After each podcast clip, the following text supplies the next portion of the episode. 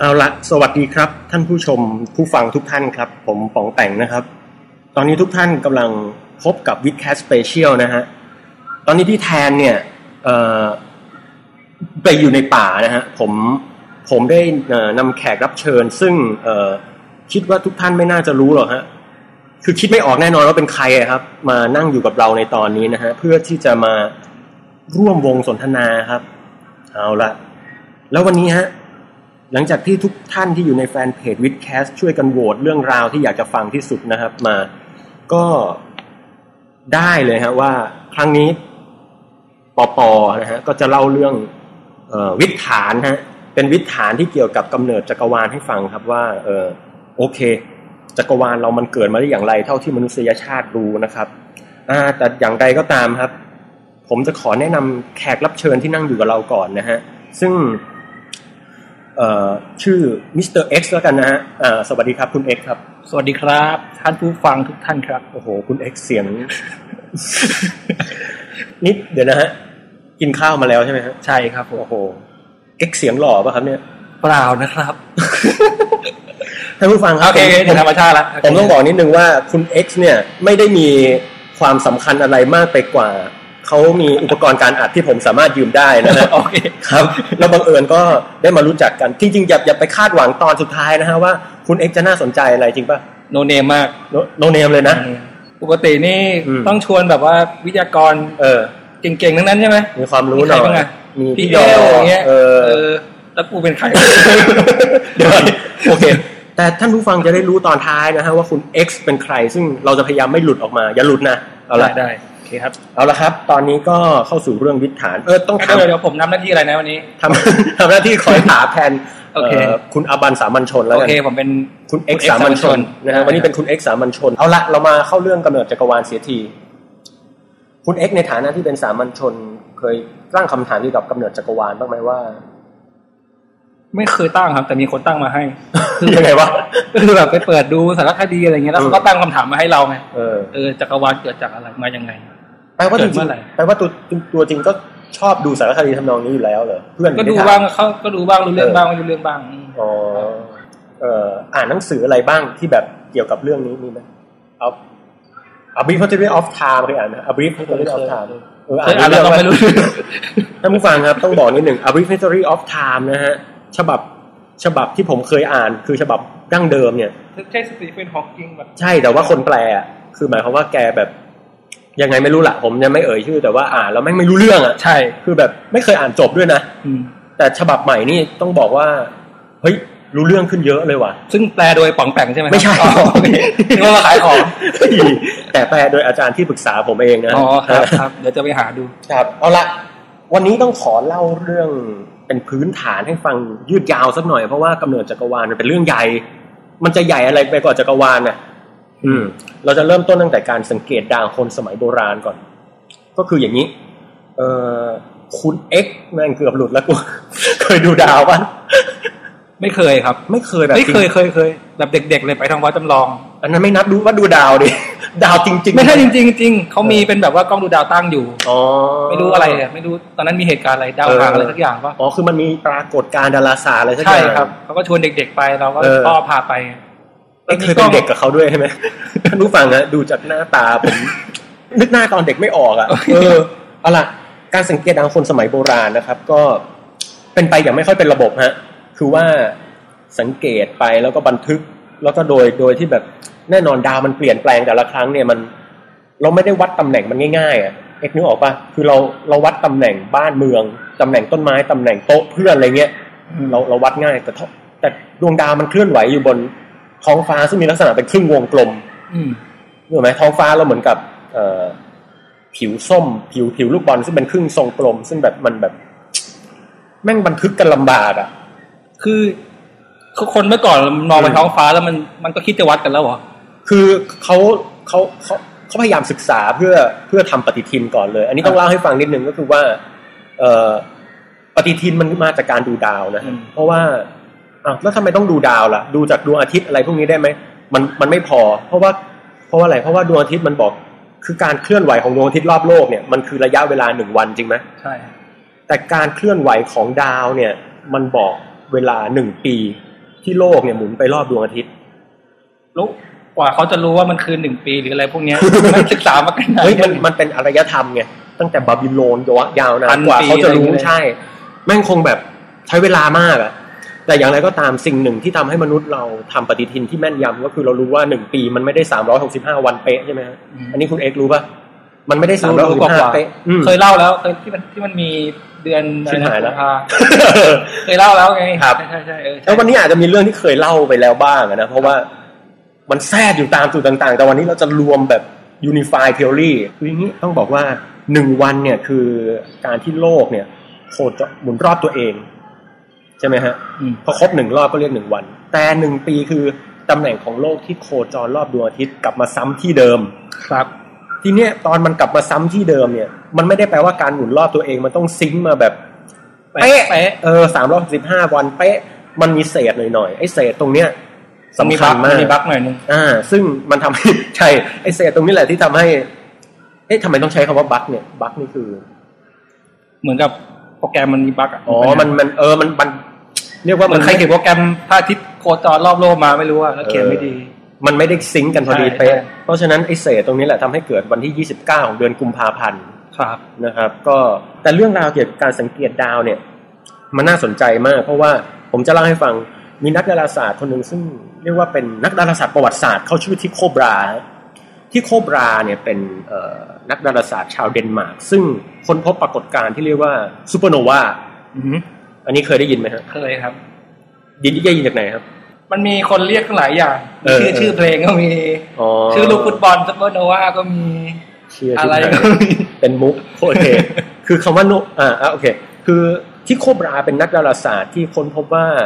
ดาวในกลุ่มดาวแคสซิโอเปียเนี่ยนะฮะหรือกลุ่มดาวข้างคาวเนี่ยจู่ๆแม่งสว่างว่าบปูมขึ้นมาเว้ย อืม ซึ่งตามทฤษฎีโบราณเนี่ยหลังจากพระเจ้าสร้างโลกสร้างสวรรค์อะไรแล้วเนี่ยทุกอย่างมันควรจะนิ่งสเตเบิลเหมือนเดิมไม่เปลี่ยนแปลง ครับ เพราะเขาเห็นว่าเฮ้ยมันมีอะไรเกิดขึ้นมามันเป็นแสงว่าขึ้นมาเขาก็เริ่มสงสัยว่าเฮ้ยทำไมสวรรค์มันมีความเปลี่ยนแปลงวะ คือมองคือมองมองออกไปในท้องฟ้าแล้วเห็น เออ ไอ้ดาวเนี่ยปุ๊บ สว่างวาบขึ้นมาแล้วค้างอยู่นานมาก นานเป็นเดือนเดือนน่ะ ไอ้การระเบิดนี่มันต้องหายากมากไม่ใช่เหรอต้องต้อง เออ บังเอิญมากเลยที่ไม่ บังเอิญมากฮะใช่ เห็นหร ไม่ได้ไม่ได้เห็นง่าย แต่ว่ามันสว่างขนาดเห็นตอนกลางวันเลยนะ เหรอครับ อ่าคือแบบ คือคิดดูว่าแสงดวงอาทิตย์มันสว่างมาก แต่ไอ้ซูเปอร์โนวานี่มันสว่างจนแบบเห็นตอนกลางวัน เออไอ้เอ่อที่โคบราเนี่ยเห็นครั้งนี้ก็แบบ เริ่มเริ่มเริ่มเรียกว่าแบบระแคะระคายคำสอนโบราณ ครับ จากนั้นมาแกก็แบบพยายามที่จะ เอ่อตั้งใจศึกษาดาราศาสตร์ แล้วก็สร้างเครื่องมือการวัดดวงดาวจดตำแหน่งที่แม่นยำมาก ๆขึ้นมา คือสมัยก่อนเนี่ยมันไม่มีเครื่องมือแล้วก็ระบบการบันทึกที่ดี แต่ที่โคบราเนี่ย เป็นคนแรก ๆ ที่แบบบุกเบิกวิธีการวัดที่ดี ครับ อุปกรณ์อุปกรณ์อะไรเงี้ยแล้วก็จดวัดตำแหน่งดาวไว้เยอะมากนะฮะ คนนี้เขาเก่งอย่างเดียว เพื่อ ไม่ได้ การ นะ ดวงเออแต่อย่างเดียวไม่ได้ ไม่ ต้อง ได้ต้องว่างด้วย ต้อง จริงๆ จริง ๆ ต้องบอกว่า เขาไม่ใช่แค่ว่างอย่างเดียวนะเขาว่าสนใจดาราศาสตร์ ครับ แล้วเขาไปขอเงินกษัตริย์ ยุคนั้นเนี่ยมาทำอะไรรู้ไหม ทำอะไร มาสร้างหอดูดาว แล้วครับ ทำไมกษัตริย์ให้รู้ไหมฮะ ทำไมอ่ะ เพราะเขาอะเป็นโหนเว้ยคือหมอดูไม่รวยมานานแล้วนะ โอเคโอเคเข้าใจแล้ว แต่แน่นอนคือเราก็บอกไม่ได้ว่าที่โคบราเขายังยังไงแต่ว่า อ๋อ คุณ คือ เป็นโห โอเค นน่ะ แล้วก็บอกว่าโอเค ในการจะแบบคือเขาคงจะบิ้วกับกษัตริย์ว่าแหมคุณอยากจะให้ดูดวงแม่นๆใช่ไหมอ่ะก็ให้เงินเรามาทำหอดูดาวดีๆหน่อยดีอะไรเงี้ย แปลว่าจุดประสงค์จริง ๆ ของเขาเนี่ยก็คือจะศึกษาเรื่องโหราเหรอครับ จะสมัยใช้กูเคลียร์กับคุณเอ็กซ์มากเลย โอเคครับ ครับท่านผู้ชมท่านผู้ฟังทั้งหลายฮะคุณเอ็กซ์เนี่ยเอ่อ สามัญชนก็เงี้ยแหละครับ ที่ผมตั้งใจเลือกมาเพราะเหตุนี้เลยฮะ ถ้าเขาเข้าใจผมมั่นใจว่าคนไทยทั้งประเทศที่ฟังวิดแคสต์อยู่น่าจะเข้าใจฮะ เอาละฮะ คุณเอกคงไม่ซีเรียสนะฮะ ครับ ถึงไหนแล้วนะ ถึงโหนโหน โหนเออ อ่า เขาก็แบบ เป็นโหนในในกับกษัตริย์ อืม ได้เงินมาสร้างหอดูดาวเสร็จแกก็แบบไงอะก็มาบุกเบิกความรู้ดาราศาสตร์ ทีเนี้ยพอเขาจดวัดการเคลื่อนไหวของดาวต่างๆ อย่างแม่นยำเว้ย ฮะ เออ แล้วยังไงครับ รู้ไหมครับว่าดาวดาวฤกษ์กับดาวเคราะห์ต่างกันยังไง ก็มีมีมีแสงในตัวเองกับไม่มี ถูกต้อง แต่เวลา เฮ้ย แยกแยกเนี่ย มันแยกอย่างนี้ คือคือเราจะรู้ได้ไงว่าดาวอะไรมีแสงในตัวเอง ดาวอะไรไม่มีแสงในตัวเอง ก็มองไปแล้วมันสว่างว่ะ ดาวเคราะห์ก็สว่างนะ เพราะแสงชาวบ้านมาโดน ใช่ อ๋อ เราจะรู้ได้ไง รู้ได้ไงอ่ะ เออนี่นะฮะท่านผู้ฟังฮะลองนึกตามดูนะฮะ เออเว้ย จริงๆแล้วมันมีวิธีแยกแบบคร่าวๆ อย่างหนึ่งก็คือดูดาวฤกษ์มันจะกระพริบมากกว่าดาวเคราะห์ดาวเคราะห์แทบไม่กระพริบสาเหตุล่องลองไปฟังในวิดแคสเก่าๆแล้ว ที่ ก็ มันมีฝุ่นผ่านผ่าน เออมันคือดาว อ๋อ ดาวฤกษ์มันอยู่ไกลกว่ามาก ๆครับ นะฮะส่วนดาวเคราะห์เนี่ยมันอยู่ใกล้ๆ เราอยู่ในระบบสุริยะนะฮะพุธศุกร์อังคารพฤหัสอยู่ในนัสเนปจูน เสาร์อะไรพวกเนี้ยนะแต่จริงๆ เราไม่สามารถมองเห็นด้วยตาเปล่าได้ตั้งแต่ยูเรนัสเนปจูนก็มองไม่เห็นแล้วล่ะเห็นได้ถึงดาวเสาร์เท่านั้น ผมมีคำถาม เออ สมมติว่าเรากลางคืนเราเอามองมองตาเปล่าขึ้นไปในท้องฟ้าใช่ป่ะ อืมอืม ไล่ดาวขาวๆขาวขาวขาวๆอะคนนั้นดาวเลิกหมดเลยป่ะ เกือบทั้งหมด เกือบทั้งหมดเลย เกือบทั้งหมด กี่ เล เปอร์เซ็ ย นต์ฮะ โอ้โห อย่านับเป็นเปอร์เซ็นต์เลยดาวเคราะห์ที่เห็นน่ะมันมีแค่พุธศุกร์อังคารพฤหัสเสาร์ โอเค ห้าดวงอะ นอกนั้นดาวเลิกหมดอะ โอเค และอาจจะมีดาวเทียม ฮะ แต่แต่ ดาวเทียม โอกสคงไม่เห็น อย ป่ะ เห็นเห็นเห็นด้วยตา ตาเปล่าเนี่ยเหรอ เออ มันจะเห็นเป็นแบบสว่างว่าบแวบขึ้นมาแวบเดียว ม หรือว่าเห็นเป็ เป็น นสี เส้น พุ่งใต้ปึ๊บ คล้ายๆแบบนั้นค โอเค ล้ายๆแบบนั้น นั่นแหละ แต่ โอเค เอาเป็นว่าดาวเคราะห์เว้ยจริง ๆ แล้วมันจะโคจรแบบไม่ประจำตำแหน่ง ในขณะที่ดาวฤกษ์มันจะโคจรแบบมีตำแหน่งชัดเจนแน่นอน แล้วก็ระยะห่างของกลุ่มดาวมันจะแบบคงที่อ่ะ ครับ คือเกิดมา แล้วยังไง เห็นดาวหมีใหญ่ ครับ ตอนตายมึงก็ต้องเห็นดาวหมีใหญ่เหมือนเดิม ไม่ใช่แบบ โอเค เกิดมาแม่งหน้าตาดาวหมีใหญ่อย่างหนึ่งตอนตายดาวหมีใหญ่แบบ แต่หมีมันต้องโตอ้วนอ้วนขึ้นมา เพราะ เพราะจักรวาลมันขยายอะไรทักอย่าง ไปไกลอย่าพึ่งเอาเป็นว่า โอเค ดาวเลิกษ์กับดาวเคราะห์เนี่ยคืออืมเดี๋ยวนะดาวเลิกษ์กับดาวเคราะห์เนี่ยมันต่างกันตรงที่พวกดาวเลิกษ์เนี่ยแต่ถามนี่ดีคือดาวเลิกษ์เนี่ยมันค่อนข้างจะมีตำแหน่งแน่นอน ครับ อืมเออแต่ว่าดาวเคราะห์เนี่ยมันวิ่งไปวิ่งมา เพราะว่าโลกมันอยู่ในระบบสุริยะจริงไหมไอ้พวกดาวเคราะห์ต่างๆ ก็อยู่ในระบบสุริยะไอ้ของใกล้ๆพออยู่ใกล้ๆกันเนี่ย เราเรามีโอกาสเห็นการเปลี่ยนตำแหน่งง่ายกว่ามาก อืม เพราะฉะนั้นเราจะเห็นมันเคลื่อนไหวคำว่าดาวเคราะห์ภาษาอังกฤษเลยใช้คำว่า planet ซึ่งแปลว่าพวกพเนจรนะฮะเออ เอาเหรอ เออพเนจรคนได้ร่อนอะไรพวกเนี้ย พระเนตพระเนตพระเนตพระเนจรเนี่ยเหรอ ต่อนะฮะ ทีนี้เอ่อทำหน้าที่ได้ดีมากนะครับ เอ่อคุณที่โคบราก็บันทึกตำแหน่งดาวไว้แม่นยำเต็มไปหมดครับแม่นมาก แล้วก็ส่งการบันทึกเนี้ยมอบให้กับลูกศิษย์ที่ชื่อโจฮันเนสเคปเลอร์เคยได้ยินไหม อืมคุ้นคุ้นคุ้นคุ้น เคปเลอร์เนี่ยเป็นเอ่อคนที่มาเป็นผู้ช่วยของที่โคบรา แล้วก็เอาการเคลื่อนไหวของดาวต่างๆ เนี่ยมาศึกษา จนได้สิ่งที่เรียกว่ากฎเคปเลอร์ออกมา ตอนนั้นเคปเลอร์ไม่รู้หรอกว่ากฎเคปเลอร์มันเกิดจากอะไรอะ่ะแต่เอาเป็นว่ามันเห็นว่ามันเป็นงั้นน่ะงงปะคือง ง สัง ฮะ คือสังเกตธรรมชาติแล้วเพราะว่ามันเป็นอย่างนั้น แต่เขาไม่รู้ โอเค ว่าเบื้องหลังเนี่ยมันเป็นเพราะอะไร โอเค นะฮะมันเหมือนกับว่าแบบ เออเดินไปดูรายการอะไรสักอย่างหนึ่งอะแล้วเขาก็บอกว่า เฮ้ย คุณต้องแบบ เอ่อทำอย่างนี้นะพุ่มกับสั่งอย่างเงี้ยแต่เราไม่รู้ว่าทำไมลึกๆ แล้วพุ่มกับต้องการอะไรอะไรเงี้ยเราเราได้แต่ ยากเลยว่า ทำตาม เอางี้ไหม เออ เดินไปเจอรถติด เออ ไม่รถติดวะ เออ แค่เนี้ยจบ ใช่ถูกต้องขอบคุณมาก จบป่ะ เพราะฉะนั้นเราเห็นว่ารถมันรถมันติด แต่เราไม่รู้ว่า เฮ้ยมันเพราะอะไรวะ อ่า เรารู้ว่ามันติดเส้นไหนเส้นไหนเส้นไหนเออแต่เราไม่รู้เพราะอะไรเคปเลอร์ทำ คง แบบ เป็น นี้ อารมณ์ของนักวิทยาศาสตร์สมัยนั้นเลยนะ อืมอืม คือเห็นอะไรแม่งนี่มันเป็นอย่างนั้นแหละ มันต้องเป็นอย่างเงี้ย เออ ทำไมใช่ป่ะ ตอนนั้นยังไม่รู้ แต่จริง ๆ เขาอยากรู้แต่ว่าความรู้ยังยังยังพัฒนา ก็เป็นหน้าที่ของนักวิทยาศาสตร์รุ่นต่อๆไป รุ่นต่อต่อๆไปนะพูดได้ดีนะฮะ ครับ เอ่อถึงไหนแล้วนะ พูดดีๆก็เป็นนะ โอเคเคปเลอร์นะฮะเอ่อเรานี่ก็สนิทกันเหมือนกัน นะเคปเลอร์เนี่ยก็เอาการเคลื่อนไหวของดาวอังคารเพียงหนึ่งดวงนะฮะเอาดวงเดียวเลย มาดูว่าหน้าตาการโคจรรอบดวงอาทิตย์อะมันรูปอะไร แล้วเคปเลอร์บอกว่ามันเป็นรูปวงรีเว้ย อืม ฟังดูง่ายๆ แต่ว่ากฎข้อนี้กว่าจะคิดได้เนี่ยโอ้โหแม่งแบบใช้เวลานานมากเพราะว่า รู้ได้ยังไงว่าเป็นวงลีวะ คือถ้าเกิดเราเรากระโดดออกจากระบบสุริยะใช่ป่ะ เออ เราก็สามารถเห็นการ ก็เห็น โคจร ง่าย ง่าย แต่เนี่ยเราอยู่ในระบบสุริยะคิด ใช่ ดูมันยากมาก มันมันอาศัยความรู้เรื่องการแมปปิ้ง การแบบ เรียกว่าการการสร้างภาพจากการโคจรของท้องฟ้าได้ดีมากนะ แล้วเขารู้ว่าได้ยังไงว่าอันไหนมันดาวอังคาร คือแบบสมมติว่าอ่ะ อันนี้ดาวอังคารปุ๊บแล้วกูไปนอน เออ ไปนอนปุ๊บตื่นมาแล้วจะไปหาได้ยังไงมันไปตรงไหนแล้ว หรือเขาจำลักษณะมันสีมันเหรอฮะ ไม่อ๋ออ่าดูดูจากลักษณะมันด้วยนะฮะ อืม แล้วก็ตำแหน่งคือคือคือถ้าคือต้องบอกว่า คือคุณเอ็กถามว่าเรารู้ได้ไงว่า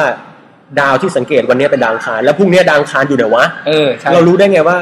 คืออย่างนี้ดาวอ่ะมันมันมีตำแหน่งที่แน่นอนใช่ไหมดาวพวกดาวฤกษ์อ่ะซึ่งมัน ครับ ขยับตำแหน่งบนท้องฟ้าไปน้อย ครับ ขยับแต่ขยับน้อยและขยับไปพร้อม ๆ กันหมด แต่ไอ้พวกดาวเคราะห์เนี่ย อ๋อโอเค เออมันมันก็เหมือนตัวอะไรสักอย่างที่วิ่งผ่านฉากหลังอะ่ะ เพราะฉะนั้น อืม เราพอจำแนกมันได้ โดยเฉพาะดาวอังคารสีมันแดง อืม ๆ สีมันจะแดงๆนะฮะ ดู ค ดี รับครับ ๆนะครับ เอาละก็เคปเลอร์ก็ดูดาวอังคารแล้วเพราะว่าเฮ้ยมันโคจรรอบดวงอาทิตย์เป็นวงรีเว้ยเชี่ย อืม เขาก็เลยตั้งเป็นกฎขึ้นมาว่ากฎเคปเลอร์บอกว่าดาวเคราะห์ทุกดวงโคจรเป็น วง วงรีรอบ ด ดวงอาทิตย์ นี้โลกก็ด้วยดิ โลกด้วย โดยที่โดยที่ดวงอาทิตย์อยู่อยู่ที่จุดโฟกัสวงรีนะจุดโฟกัสคืออะไรก็น้องๆหนูๆหรือท่านผู้ฟังก็ลองเป็นเป็นจุดหนึ่งทางคณิตศาสตร์แล้วกัน ครับ เออ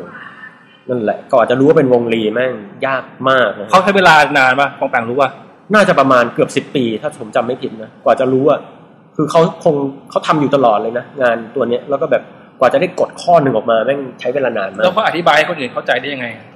อยู่ๆไปเดินบอกว่าเนี่ยไอ้ไอ้นี่มันโคจรเป็นวงรีไม่ เออ แล้วจะอธิบายยังไงอะ พวกเนี้ยเขาเขาจะตีทีมงานที่เขาค้นพบเป็นวารสารเออเป็นหนังสือทางวิชาการนะฮะ ฮะ เพราะฉะนั้นคือมันคงไม่ป๊อปปูล่าเผยแพร่ไปยังคนทั่วไปนักหรอก เพียงแต่ว่ามันก็จะอยู่ในวงจำกัดเอ่อส่วนหนึ่ง นักวิทยาศาสตร์เขารู้กัน รู้กัน อ่านแล้วรู้เรื่อง านแล้วก็เอ้ยเออไอ้นี่มีแนวคิดนี้อะไร อันนี้ผม อ๋อ เข้าใจว่างั้น ครับ นะครับ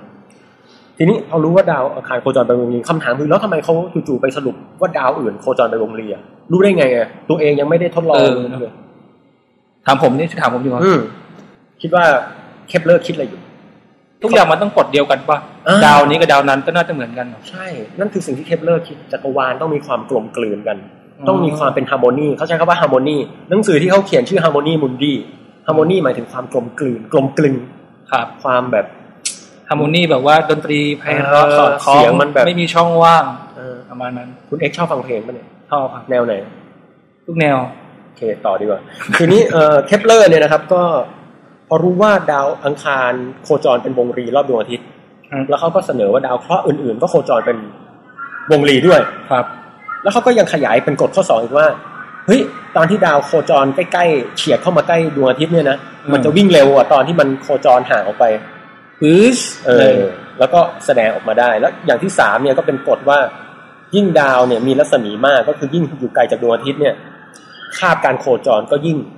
มาก หมายถึงว่ากว่าจะครบรอบอะแม่งโคตรนานเลยอะไรเงี้ย เพราะมันอยู่ ก็ make sense ห่าง ใช่นะฮะแต่เขาแสดงออกมาเป็นคณิตศาสตร์ซึ่งแบบ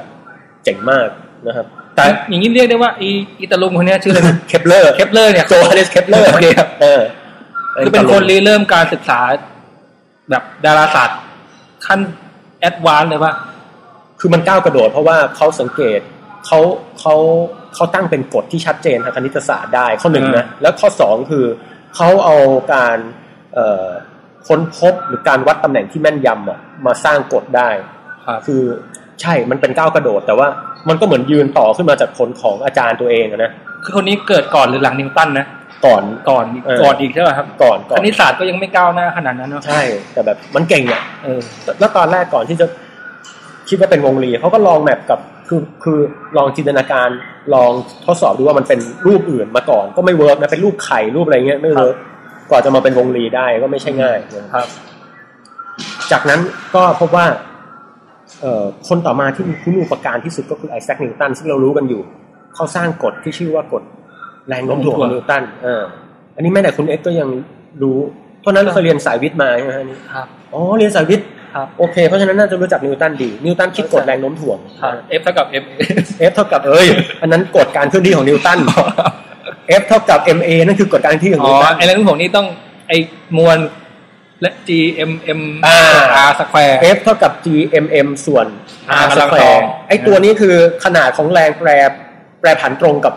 มวล คือสมมุติผมมีมวลสองก้อนในจักรวาลนะ ฮะ ส้มกับส้มโอแล้วกัน ครับ หรือส้มกับแตงโมไปดิ เอาอะไรดี ส้มกับแตงกวาแล้วกัน ส้มเออส้มกับแตงกวา มีอยู่ส้มกับแตงกวา อยู่ใน ครั อบ วกาศสองอัน ครับ สองอันนี้มันจะนิวตันโอกว่ามันจะมีแรงดึงดูดระหว่างกัน ซึ่งแรงเนี่ยยิ่งส้มมีมวลมาก แรงก็ยิ่งมาก ยิ่งแตงกวามีมวลมาก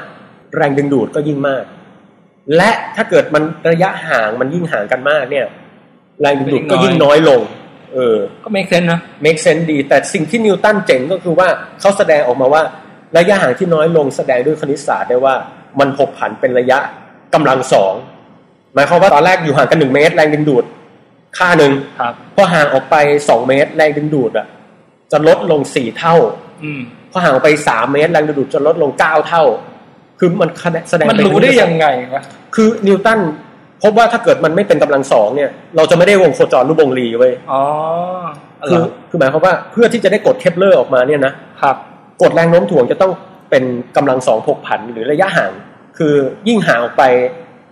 มันจะยิ่งแรงโน้มถ่วงลดลง ครับ อันนี้เข้าใจใช่ไหม เข้าใจเป็นการค้นพบที่ยิ่งใหญ่มากนะ สุดยอ ด ถ้าเป็นการค้นพบแบบนี้ในสมัยนี้นะเต็ม Facebook แล้ว แต่เมื่อก่อนไม่มีไง เออ ก็จะไปคุยไปบอกใครได้ว่ากูก็ดีใจของกูคนเดียว เอ้ยแต่นิวตันเป็นคนแบบนั้นก็คือว่าพอคนพบอะไรใหม่ไม่บอกใคร เอาเหรอ ไม่ค่อยบอกใครคือแกแบบเป็นพวก perfectionist เหมือนกันคือ นักประวัติศาสตร์ วิทยาศาสตร์สมัยต่อมาก็วิเคราะห์ว่านิวตันนี่แม่งแบบ perfect มากอะ อืม ถ้าไม่รอให้ทุกอย่างเป๊ะจริงไม่ประกาศ เขาเป็นคนคิดค้นแคลคูลัสนะ เคยได้ยินใช่ไหม ครับ แต่นิวตันเรียกแคลคูลัสว่าฟลักเซียน ทำไมอ่ะคืออะไร ฟลักเซียนคือเออจำไม่ได้ว่าแปลว่าอะไรอะนะ เอาแล้วพูดทำไมวะ แต่ว่าเออนั่นแหละ แต่ว่าแบบว่าเออเผื่อท่านผู้ฟังเขาจะเอาไป โอเคเดี๋ยวมาโพสต์บอกในเพจแล้วกันนะ เออ ใครรู้ ซึ่งในถึงไหนแล้วนะ นิวตัน คอ ค้น นเซียน แคลคูลัส แต่ว่าตอนที่ตีพิมพ์ผลงานออกมาในหนังสือ Principia ไม่ได้ใช้แคลคูลัสนะ ครับ ใช้เลขาคณิตธรรมดาวิเคราะห์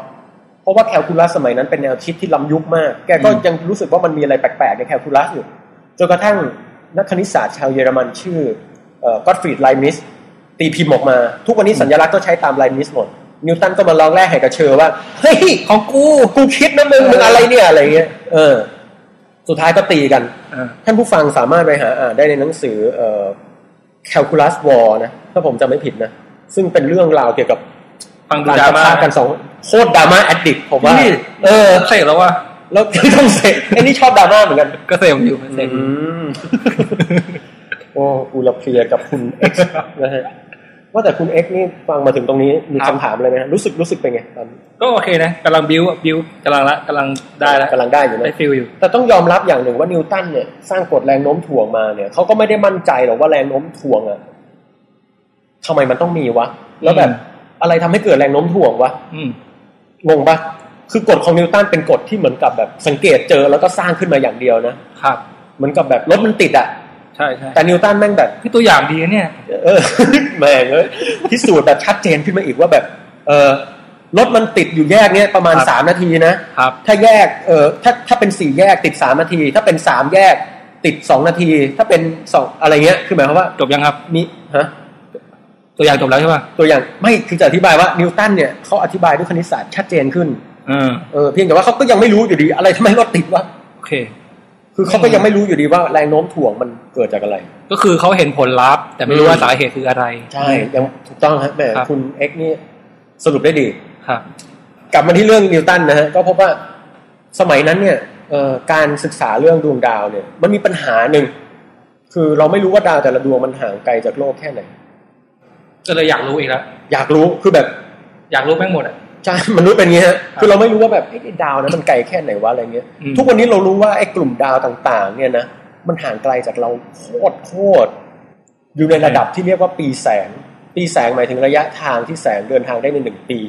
ซึ่งแบบไกลมากอะทีนี้มันมีนักคณิตศาสตร์คนหนึ่งชื่อเบสเซล ครับ เคยได้ยินไหม ไม่เคยครับ เบสเซลเนี่ยเป็นนักคณิตศาสตร์ที่แบบสร้างสิ่งที่เรียกว่าฟังก์ชันเบสเซลขึ้นมา เด็กที่เรียนฟิสิกส์เรียนเลขจะรู้จัก อืม นี่คุณเรียนฟิสิกส์มาก่อนปะเนี่ย ฟิสิกส์หนึ่งฟิสิกส์สองอะไรอย่างเงี้ย เออ ครับ ไม่ได้เรียนฟังก์ชันเบสเซลใช่ไหม ไม่คุ้นเลยอะ ไม่ กูโดดเรียนก็ไม่รู้ โทษนะอันเออคุณ X จบจบเรียนจบแล้ว ครับเรียนจบแล้ว จบจบมากี่ปีแล้วฮะเนี่ยเราจะค่อยๆเปิดเผยความลับของคุณ X มาทีละน้อย ผมอายุเท่าเกือบเท่าป่องแปงครับ เฮ้ย อ่า เกือบเท่าเหรอ เกือบเท่าเกือบเท่า ให้ตายเหอะ เออแต่หน้าตานี่ไม่เท่าเลยนะ ไม่ไม่ใช่เลยอะคุณเอ็กนี่แบบหน้านำผมไปหลายปีแสงแล้วอ้าวผมพูดเล่นอ่ะต่อเบสเซลบอกว่า เฮ้ย เรามีวิธีวัดระยะทางระหว่างดาวเว้ยเขาเรียกวิธี parallax พันอะไร parallax หรือการเหลื่อม หมายถึงว่าคุณเอ็กลองทดลองง่ายๆนะฮะ ครับ ยกมือซ้ายขึ้นมา มีนิ้วชี้หนึ่งนิ้วนะฮะ ยกขึ้นมาย กอยู่เนี่ย เออ ท่านผู้ชมทำเอ้ยท่านผู้ฟังทำด้วยนะครับ เออแล้วก็ลองยกมือขวาขึ้นมาห่างออกไปจนสุดแขนเลยนะฮะ แต่มือซ้ายเนี่ยเอาไว้ระหว่างมือขวางงไหม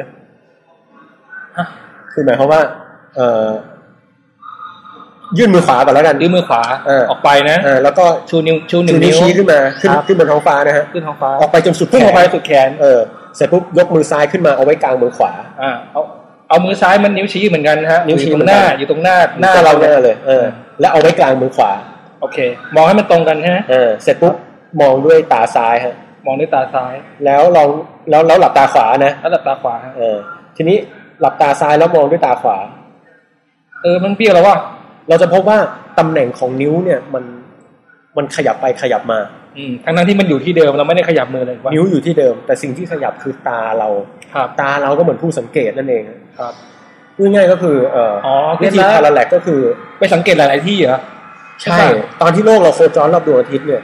มันก็เหมือนกับเอ่อตอนโลกเราอยู่ที่หนึ่งมันก็เหมือนกับตาขวา อืม พอผ่านไปครึ่งปีใช่ป่ะ ครับ ก่อนโลกจะมาอยู่ที่เดิมอะ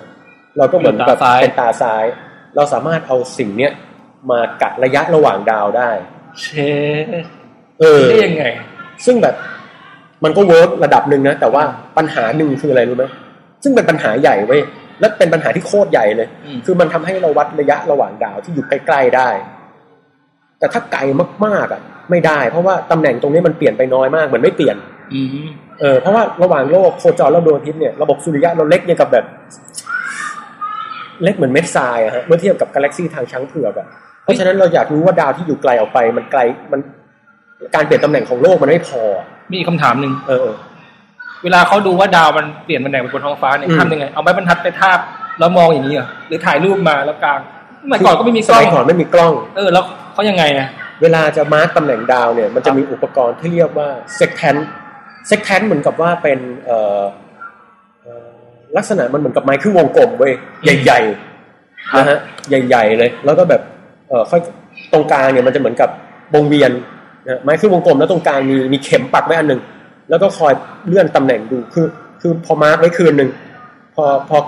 พอกลับมาที่เวลาเดิม เราจะเห็นการเปลี่ยนตำแหน่งอะไรพวกเนี้ย คือมันจะมีอุปกรณ์ที่แบบแม่งต้องคิดขึ้นมาเพื่อการการเปลี่ยนตำแหน่งดาวที่ละเอียด อืม นั่นแหละ ด้วยด้วยด้วยเทคโนโลยีที่จำกัดก็ได้แค่นั้นนะนะ ได้แค่นั้น แต่ก็เรียกว่าสมัยนั้นก็เรียกว่าแม่นพอสมควรแล้ว แต่ว่าเราใช้วิธีพาราแลกวัดไม่ได้ตลอดเพราะว่าดาวที่ไกลออกไปอะตอนตอนเราหลับตาซ้ายตาขวา เราจะพบว่า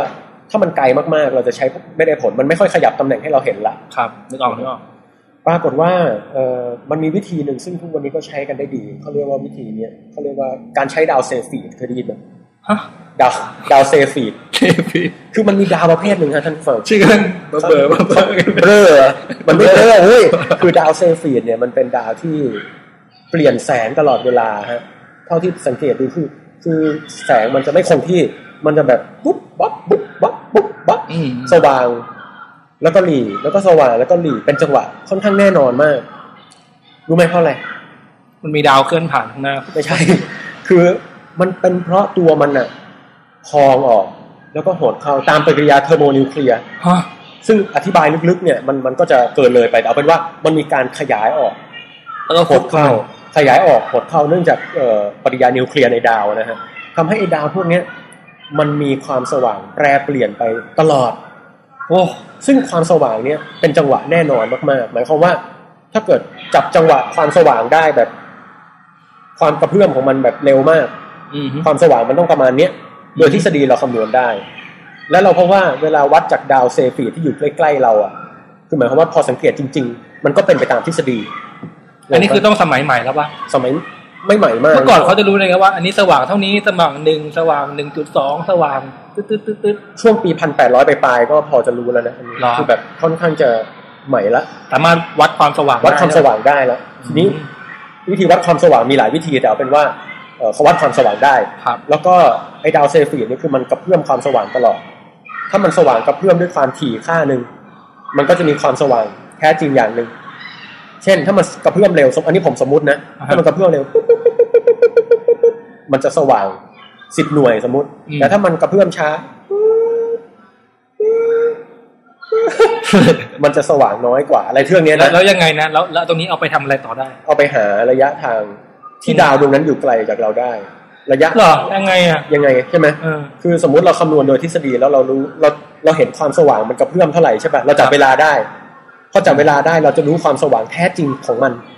ที่คำนวณจากทฤษฎีได้ อืม แล้วเราวัดความสว่างที่เราเห็นได้ เราพบว่าความสว่างที่เราเห็นเนี่ย มันน้อยกว่าที่ได้ จากที่คำนวณในทฤษฎี เช่นคำนวณในทฤษฎีมันได้ความสว่างสิบหน่วย ครับ แต่ที่เห็นเนี่ยโหแม่งสว่างเหลือแค่ห้าหน่วยเองว่ะ ก็แปลว่าระยะห่างเนี่ยมันส่งผลต่อความสว่างที่เราวัดได้ เพราะยิ่งห่างออกมาความสว่างก็ยิ่งลดลง อ๋อ เออ ทีนี้มันมีวัตถุอย่างหนึ่งซึ่งเป็นปริศนาเว้ยเขาเรียกว่าเนบิวลาแอนโดเมดา สมัยนั้นเขายังเชื่อว่าเป็นเนบิวล่าอยู่ แต่มันมีนักวิทยาศาสตร์คนหนึ่งชื่อเอ็ดวินฮับเบิลไปส่องดูแล้วพบว่าไอ้เนบิวล่าบ้าเนี่ยไม่งมีดาวอยู่ข้างในเยอะเลยเว้ย อ่า แล้วเพราะว่าในนั้นน่ะมันมีดาวเซฟฟีดอยู่ เดี๋ยวนิยามเขาว่านิวิล่าก่อนไหม อ่า เนบิวล่าคือแก๊สที่มันฟุ้งอยู่ในอวกาศ ฟูฟู ฟู่ ค ฟ้า วัๆ อ่าเป็น ครับ ควันควันๆนะ ครั ฮะ บ แก๊สพวกนี้ก็มาจากดาวฤกษ์ที่ระเบิดเปรี้ยงออกมา อ๋อ แล้วมันก็เป็นแก๊สฟุ้งพรวดออกมานะครับนี่ผมไปเล่าให้เด็กฟังนะเด็ก อืม พอพอพูดถึงแก๊สฟุ้งเด็กแม่งตลก ถ้าเป็น เด็ก แบบว่าตั้งแต่ประถมลงไปอะครับเขาจะมีความรู้สึกตลกกับคำว่าตดขี้อะไรพวกนี้ซึ่ง โอเค ซึ่งเป็นเป็นมุกตลกที่ผมใช้ได้บ่อยได้ได้ผลบ่อยมากนะครับ เวลาไปหลอกเด็กที่โรงเรียนอะไรอย่างเงี้ยใช่ไหม น้องๆนึกถึงแก๊สที่ฟุ้งนะครับ แล้วก็จะหัวเราะ เออเอ เออ อ พอ นะประมาณนี้ เสร็จปุ๊บเขาพบว่า ไอ้เนบิวลาอะโดเมดามีดาวประกอบอยู่ข้างในเต็มไปหมด อืม แล้วไอ้ดาวพวกเนี้ย มันอยู่ห่างไกลจากดวงอาทิตย์โคตรๆพูดง่ายๆคือมันอยู่ห่างไกล ยิ่งกว่าดาวที่อยู่ในทางช้างเผือกซะอีกคือสมัยก่อนเวลามองขึ้นไปบนท้องฟ้าเราจะเห็นทางช้างเผือกใช่ไหมครับ ครับ แล้วเราก็จะเห็นดาวเป็นระยิบระยับเต็มไปหมด คนที่เห็นดาวคือทางช้างเผือกเคยคุณคุณเอ็กซ์เคยเห็นปะ เวลาไปเที่ยวต่างจังหวัดเห็นนะ เห็นใช่ไหม เห็น มันจะกลางๆเหมือนเมฆอะ อืมอืม แต่แบบมันไม่ขยับไปไหนเขาก็เลยรู้ว่ามันต้องเป็นอะไรสักอย่างเขาก็เรียกทางน้ำนม เพราะมัน อืม ลักษณะเหมือนนมเลอะติดเสื้อฮะ ใครเป็นคนคิดชื่อเนี่ย ไม่รู้อ่ะ เออ แต่ว่า มั มัน นมีอะไรอย่างอื่นให้คิดตั้งเยอะตั้งแยะ เออ ห ถ้าม กมุ่นนะนะ จริงๆ ถ้าไม่ใช่ทางน้ำนมมันอาจจะเป็นอะไรที่ไม่ดียิ่งกว่านั้นได้ อ๋ นะ อโอเค น้ำนม ดี เล นะ อะเทะเออแต่ปรากฏว่าคาริเลโอพอส่องดูไว้ยเขาเห็นเป็นกาวเลยยิบเต็มไปหมดเขาก็เลยรู้ว่าเอ้ยจริงๆทางช้างเผือกมันเป็นกลุ่มดาว ทุกวันนี้เรารู้ว่าทางช้างเผือกคือกาแล็กซี่รูปจานนะนะฮะ อืม แต่ปรากฏว่าพอเห็นเนบิวลาโนเมดาสมัยก่อนต้องบอกก่อนนะครับท่านผู้ฟังเขานึกว่าทั้งจักรวาลเราอัดอยู่ในทางช้างเผือก โอเคครับ เออ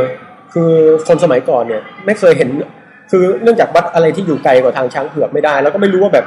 เออระยะทางของดาวมันไกลแค่ไหน มองออกไปก็เป็นกระจุกกระจุยเต็มไปหมด เออ ยิบยับก็นึกว่า จริ ก้อง น ๆพว เนี่ ก ย ดาวในพรานอะไรพวกเนี้ยไกลมากนะแต่ อ๋อเหร ว่า อ เขาก็ไม่รู้ว่ามันไกลแค่ไหนไงเขาก็เลยรู้ว่า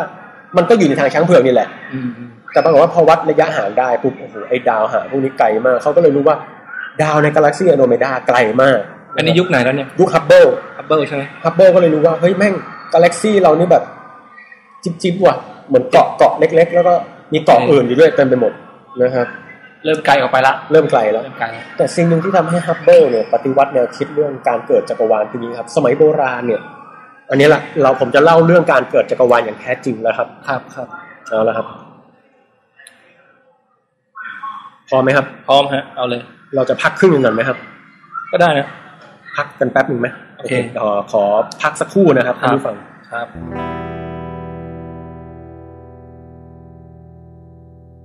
อ่ะครับ ยังไม่เบลอนะฮะ ยังยังยัง สิ่งที่ฮับเบิลปฏิวัติวงการ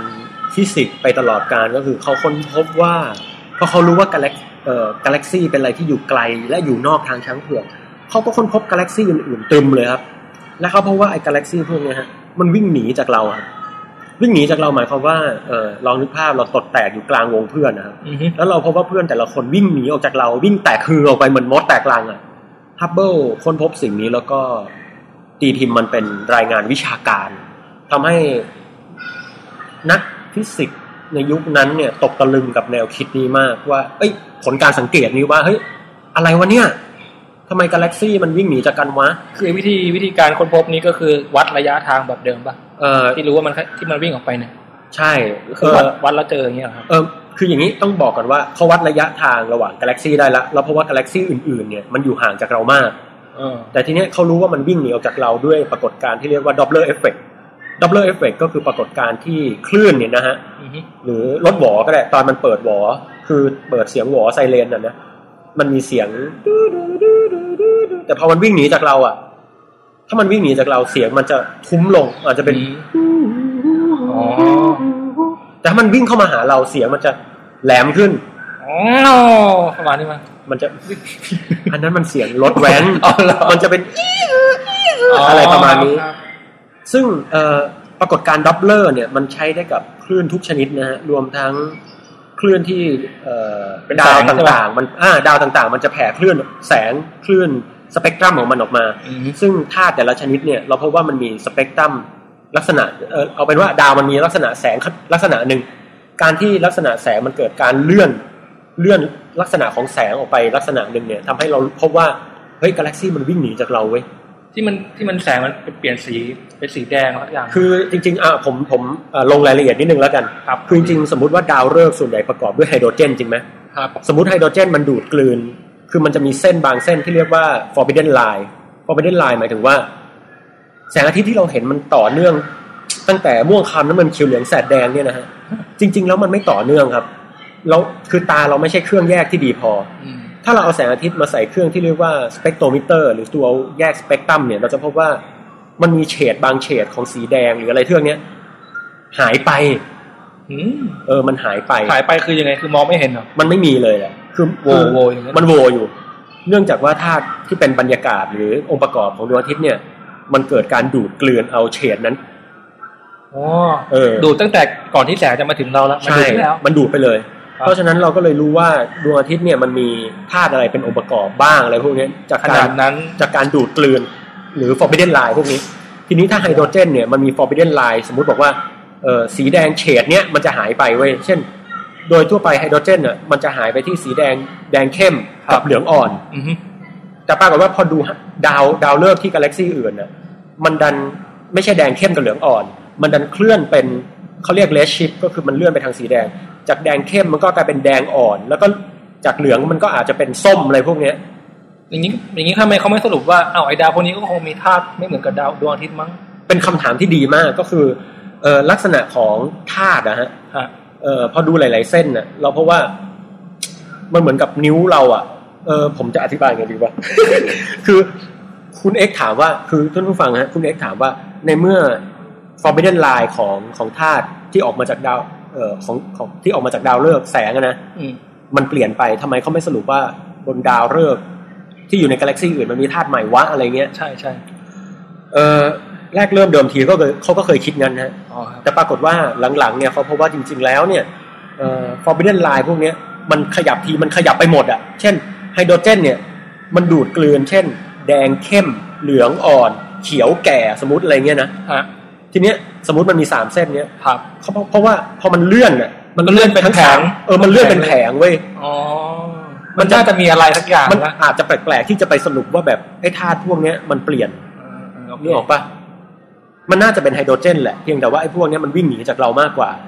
อืม จากนั้นมาเขาก็ดูสเปกตรัมของธาตุออกซิเจน หรือธาตุอื่นๆดูบ้าง เพราะว่ามันก็เลื่อนมามาเหมือนกันหมด มันไม่ใช่ไฮโดรเจน เลื่อนเป็นแผงๆ เลื่อนแบบเลื่อนทุกธาตุเลย เลื่อนแบบมีแพทเทิร์น มีแพทเทิร์น อืม นะครับ เพราะฉะนั้นเขาก็เลยรู้ว่ากาแล็กซี่อื่นๆเว้ยหครับ นีจากเราหมด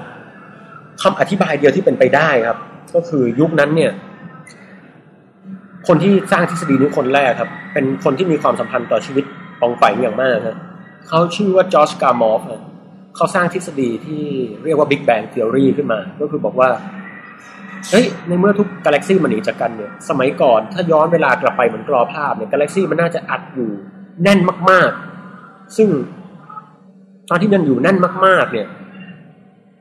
มันน่าจะเป็นสภาพที่มวลสารแบบ ทั้งร้อนทั้งอัดแน่น แล้วจู่ๆมันก็แบบเปรี้ยงออกมา อืม เขาก็เลยเรียกว่าบิ๊กแบง อืม นะครับ แต่กามอฟไม่ได้เรียกว่าบิ๊กแบงบิ๊กแบงเป็นคำแซวของเซอร์เฟรชฮอยเซอร์เฟรชฮอยเป็นคนที่ไม่เชื่อทฤษฎีบิ๊กแบงเฟรชฮอยเชื่อในทฤษฎีที่เชื่อว่าจักรวาลเนี่ยสเตเบิลหรือมีความคงอยู่เออมันไม่มีจุดกำเนิดอะนะครับเขาก็แซวว่าอ๋อมันคงจะมีจุดกำเนิดบิ๊กแบงเขาแซวแต่ ว่า แม่งบ้าบอคอแตกว่ะ โอเค บิ๊กแบงปรากฏว่าคำนี้ฮิตฮะ โอเค เพราะฉะนั้นบิ๊กแบงเป็นคำที่กำเนิดโดยคนที่ไม่เชื่อบิ๊กแบงนะครับ คืออย่างนี้ขอขอขอขอ เออเออ สรุปอีกทีหนึ่ง อืม คือเมื่อกี้นักวิทยาศาสตร์อะไรนะที่เห็นขยายนะ เอ่อที่เชื่อเรื่องคนที่เห็นเนี่ยชื่อ ที่เห็นว่ามันขยาย เอ็ดวินฮับเบิล อ้าว แต่ จาก ค ฮั น บเบิลนี่ใช่ป่ะ อ่า เราก็ลองนึกไปว่าถ้าเราอยู่สมัยนั้นแล้ว ในเมื่อมันกำลังขยายออก อืม แต่ถ้าเราย้อนเวเวลาถอยหลังทีละวันวันวันวันมันก็ต้องค่อยๆ ถอยกลับมา ใช่ เป็นที่มาของบิ๊กแบงถูกป่ะ ใช่ คิดแบบนี้ใช่ป่ะ ใช่ อ๋อ นั่นคือแนวคิดของจอร์จตามอฟซึ่งเป็นคนแต่งนิยายเรื่องมิสเตอร์ทอมกิน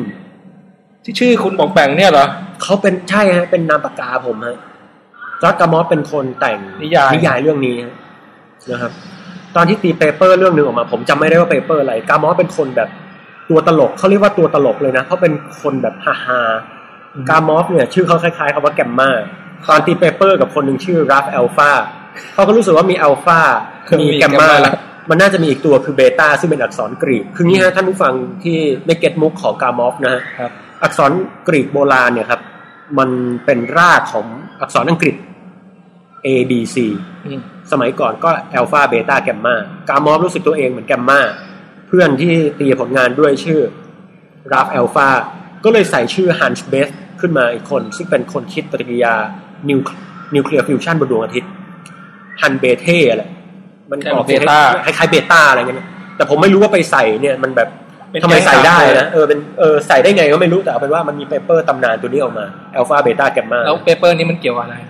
เนี่ยผมจำไม่ได้แล้ว แต่เป็นว่าเอาเอาเป็นว่ามันเป็นเกรดฮาๆนะ เอาสามคนนี้ไม่ได้เกี่ยวกันเลยมารวมกันในเปเปอร์เดียว มันเกี่ยวกันแค่สองคน อีกคนน่ะ เจอดึงชื่อมาใส่ อยากให้ชื่อมันครบเท่านั้นแหละ ใช่ ครบเซตครบครบแพ็กเกจ โอเค กลับมาที่บิ๊กแบงดีครับ เซอร์เฟนฮอยบอกว่า เฮ้ย จักรวาลมันจะมีจุดกำเนิดได้ไงวะ ต้องบอกก่อนนะว่าจะการมีจุดจะการที่จักรวาลมีจุดกำเนิดเนี่ยแม่งพิลึกพิลั่นว่ะ ใช่ ถ้ามันเกิดตรงเนี้ย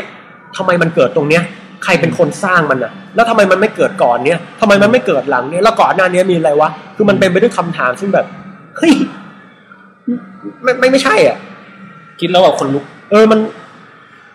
คุณเอ็กซ์ลองนึกดูแล้วกันว่าแบบสมมติบอกว่าบ้านหลังเนี้ย เกิดตอนสิบปีที่แล้ว แต่ก่อนหน้านั้นน่ะ มันไม่มีบ้านหลังเนี้ย ครับ แล้วก็พอนึกภาพออกใช่ป่ะ อืม ว่ามันก็เป็นที่ดินลกล้างว่างเปล่า อ๋อฮะ แต่จักรวาลน่ะ แล้วแต่ก่อนจักรวาลเกิดมัน มันมีอะไร มันไม่มีแม้ แต่ไม่มีอ่ะ มันคำว่าไม่มีก็ไม่มี ใช่มันไม่มีที่ว่างด้วยอะมันแบบ มันเป็นสภาพที่ไม่มีใครจินตนาการออกเขาก็เลยรู้สึกว่า การที่จักรวาลมีจุดกำเนิดมันเป็นเรื่องตลก มันน่าจะเป็นนี้มานานแม้แต่ไอน์สไตน์ก็เชื่อว่าจักรวาลไม่มีจุดกำเนิดนะ เอาเหรอ จักรวาลน่าจะมีเรียกว่า stable stable universe ก็คือ เป็นภาวะที่เกิดขึ้นมาชั่วนาตาปีอะฮะ แต่พอพอมาพบว่ามันขยายปุ๊บเริ่มจะไม่ใช่ละ เฮ้ยมันน่าจะมีจุดกำเนิดเว้ยเออ แต่เฟรนฮอยไม่ยอมเว้ยเฟรนฮอยบอกว่า อ๋อโทษโทษโทษโทษพวกคุณ อย่าไปเชื่อเลยไอ้เรื่องจักรวาลมีจุดกำเนิด จริง ๆ แล้วเนี่ย ที่เราเห็นกาแล็กซี่มันวิ่งหนีจากกันเนี่ยเป็นเพราะอะไรรู้ไหม อ่ะ เพราะว่าตรงใจกลางจักรวาลมันจะมีจุดหนึ่งที่แบบมันสร้างดาวฤกษ์ผุดขึ้นมาบุ๊บขึ้นมาเหมือนบ่อน้ำพุเออนึกออกไหม อ๋อ สมมติผมผมมีบ่อน้ำพุอะตรงกลางมันมีตาน้ำขึ้นมาปุ๊บปุ๊บแล้วน้ำมันก็ไหลออกมาใช่ป่ะแล้วมันก็หล่นออกมาตรงขอบอะไรเงี้ยแล้วก็ ฮะ หรือไม่ โอเค หรือหรือไม่ก็วิ่งหนีออกไปเรื่อยๆห่างออกไปเรื่อยๆนั่นคือจักรวาลที่เฟรดฮอยเชื่อว่าเป็นนะหมายถึงว่า ไล่ ตรงกลางจักรวาลมันมี อะไร มันมี จุด พลัง จุด หาอะไร กำ สัก เนิ อยด่างอะไรสักอย่างซึ่งแบบสร้างดาวฤกษ์สร้างกาแล็กซี่ขึ้นมาจากที่ว่างแล้วก็แตกออกมา ซึ่งก็เป็นแนวคิดที่เถียงกับบิ๊กแบงอยู่ในยุคนั้นอยู่พักหนึ่งนะ อืมฮึเกี่ยวกับศาสนาปะเนี่ย ไม่ไม่อันนี้ไม่เกี่ยวละ ไม่เกี่ยวเลยใช่ปะ แต่แต่ผมเชื่อว่าไม่เกี่ยวนะ แต่เฟรนฮอยเชื่อว่าแบบ ถ้าทุกคนมันสร้างมาที่จุดเดียวมันมันพิลึกนั้นมีอะไรบางอย่างเป็นต้นกำเนิดกาแล็กซี่แม่งยังจะดีสักกว่าอะไรเงี้ย อืม ซึ่งจริงๆก็พิลึกพอกัน ใช่ใช่ แต่นั่นแหละ สิ่งที่ทำให้เอ่อการเถียงเนี่ยเงียบลงได้ครับ คือการสังเกตการที่เรียกว่า cosmic microwave background เคยได้ยินไหม เคย เฮ้ยเคยได้ยินด้วยเหรอเอามาจากไหนอะ ก็ป่องแปงเคยแชร์ไงในในวิดแคสถ้าจำไม่ผิด ฮะ ไอ้ที่มันเป็นซ่าซ่าๆในทีวีใช่ไหม เออเฮ้ย เคยแชร์ด้วยเหรอไม่ไม่ไม่ไม่ เป็ ใช่ น อะ เป็นเป็นคลิปวิดีโอเกี่ยวกับว่า มีคำถามที่ถามว่าทำไมท้องฟ้าตอนกลางคืนถึงมืด อ๋อ แล้วในนั้นเขามีอธิบายเรื่องนี้พอดี โอเค ใช่ไหมใช่ไหม เป็นว่า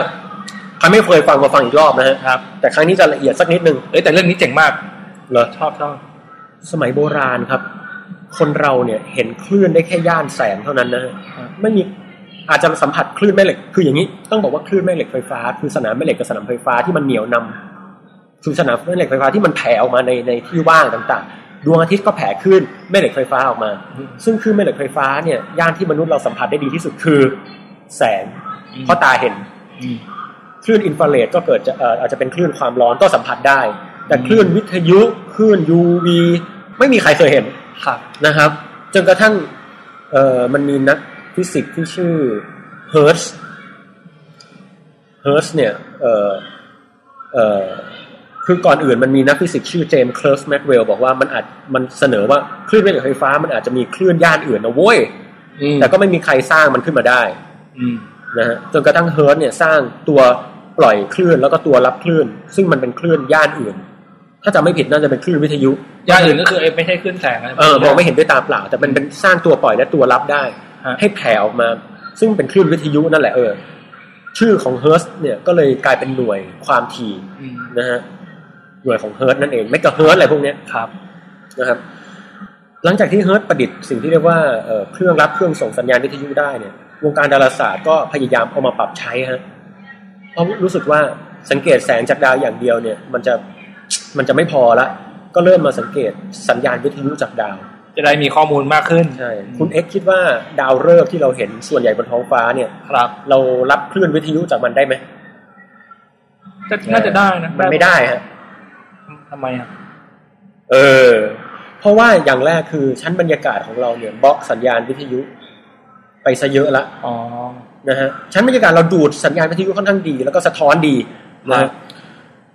ดาวฤกษ์ที่เราเห็นคลื่นวิทยุมีดวงเดียวฮะชัดๆก็คือดวงอาทิตย์แต่กันนั้นก็อ่อนมากนะ อย่างนี้ถ้ามีแบบเอลงเอเลี่ยนส่งสัญญาณวิทยุมาก็ไม่ถึงเรา โอ้ยอย่าอย่าอย่าหวังจะได้เจอดีกว่าเอาคลื่นอื่นง่ายกว่าแต่แต่แต่อย่างนี้ต้องบอกก่อนว่า พวกดาวเนี่ยมันปล่อยคลื่นวิทยุแน่นอน แต่ว่ามันบางมาก แล้วดาวมันไกลสุดๆ เพราะฉะนั้นกว่าคลื่นวิทยุจะมาถึงโลกเนี่ยนะสัญญาณอ่อนโค นึก ตร นึกภาพไม่ออกว่ามันปล่อยสัญญาณวิทยุยังไง คืออย่างนี้พวกอะตอมเนี่ยฮะมันเป็นคือพวกอะตอมเนี่ยมันมีประจุไฟฟ้า อืม พอประจุไฟฟ้ามันมีความร้อนมันก็สั่นกระเพื่อมอ่ะมันมันวิ่งไปมา ระหว่างมันวิ่งไปมามันมีความเร่งพอมันมีความเร่งมันก็แผ่สัญญาณคลื่นแม่เหล็กไฟฟ้าออกมา ซึ่งมันก็ย่อมแผ่หลายย่านก็มีย่านวิทยุด้วยเออ ล้ำมาก ทีนี้มันมีนักวิทยาศาสตร์บางคนเสือกไปเจอวัตถุประหลาดในจักรวาลครับ ที่แผ่สัญญาณวิทยุไว้ย อืม เออ ซึ่งในยุคนั้นถือเป็นเรื่องมหัศจรรย์นะครับ เพราะว่าดาวอ่ะ มันไม่มันแผ่ออกมาแล้วมันบาง แต่ไอ้พวกเนี้ยโหูมันแผ่ขึ้นวิทยุออกมาแปลว่ามันต้องเป็นแหล่งกำเนิดขึ้นวิทยุที่เข้มข้นมาก ขนาดดาวมันยังมาไม่ถึงเลย ดาวยังไม่ถึงอ่ะ โเค มันต้องเป็นอะไรสักอย่าง เขาก็เรียกไอ้ตัวเนี้ยว่าคอซ่าเคยได้ยินไหมภาษาอังกฤษ เคย อาจจะเรียกควซ่าแต่ผมเรียกคอซ่าแล้วกันนะ ผมคนไทยนะคอซ่า คอร์ซ่า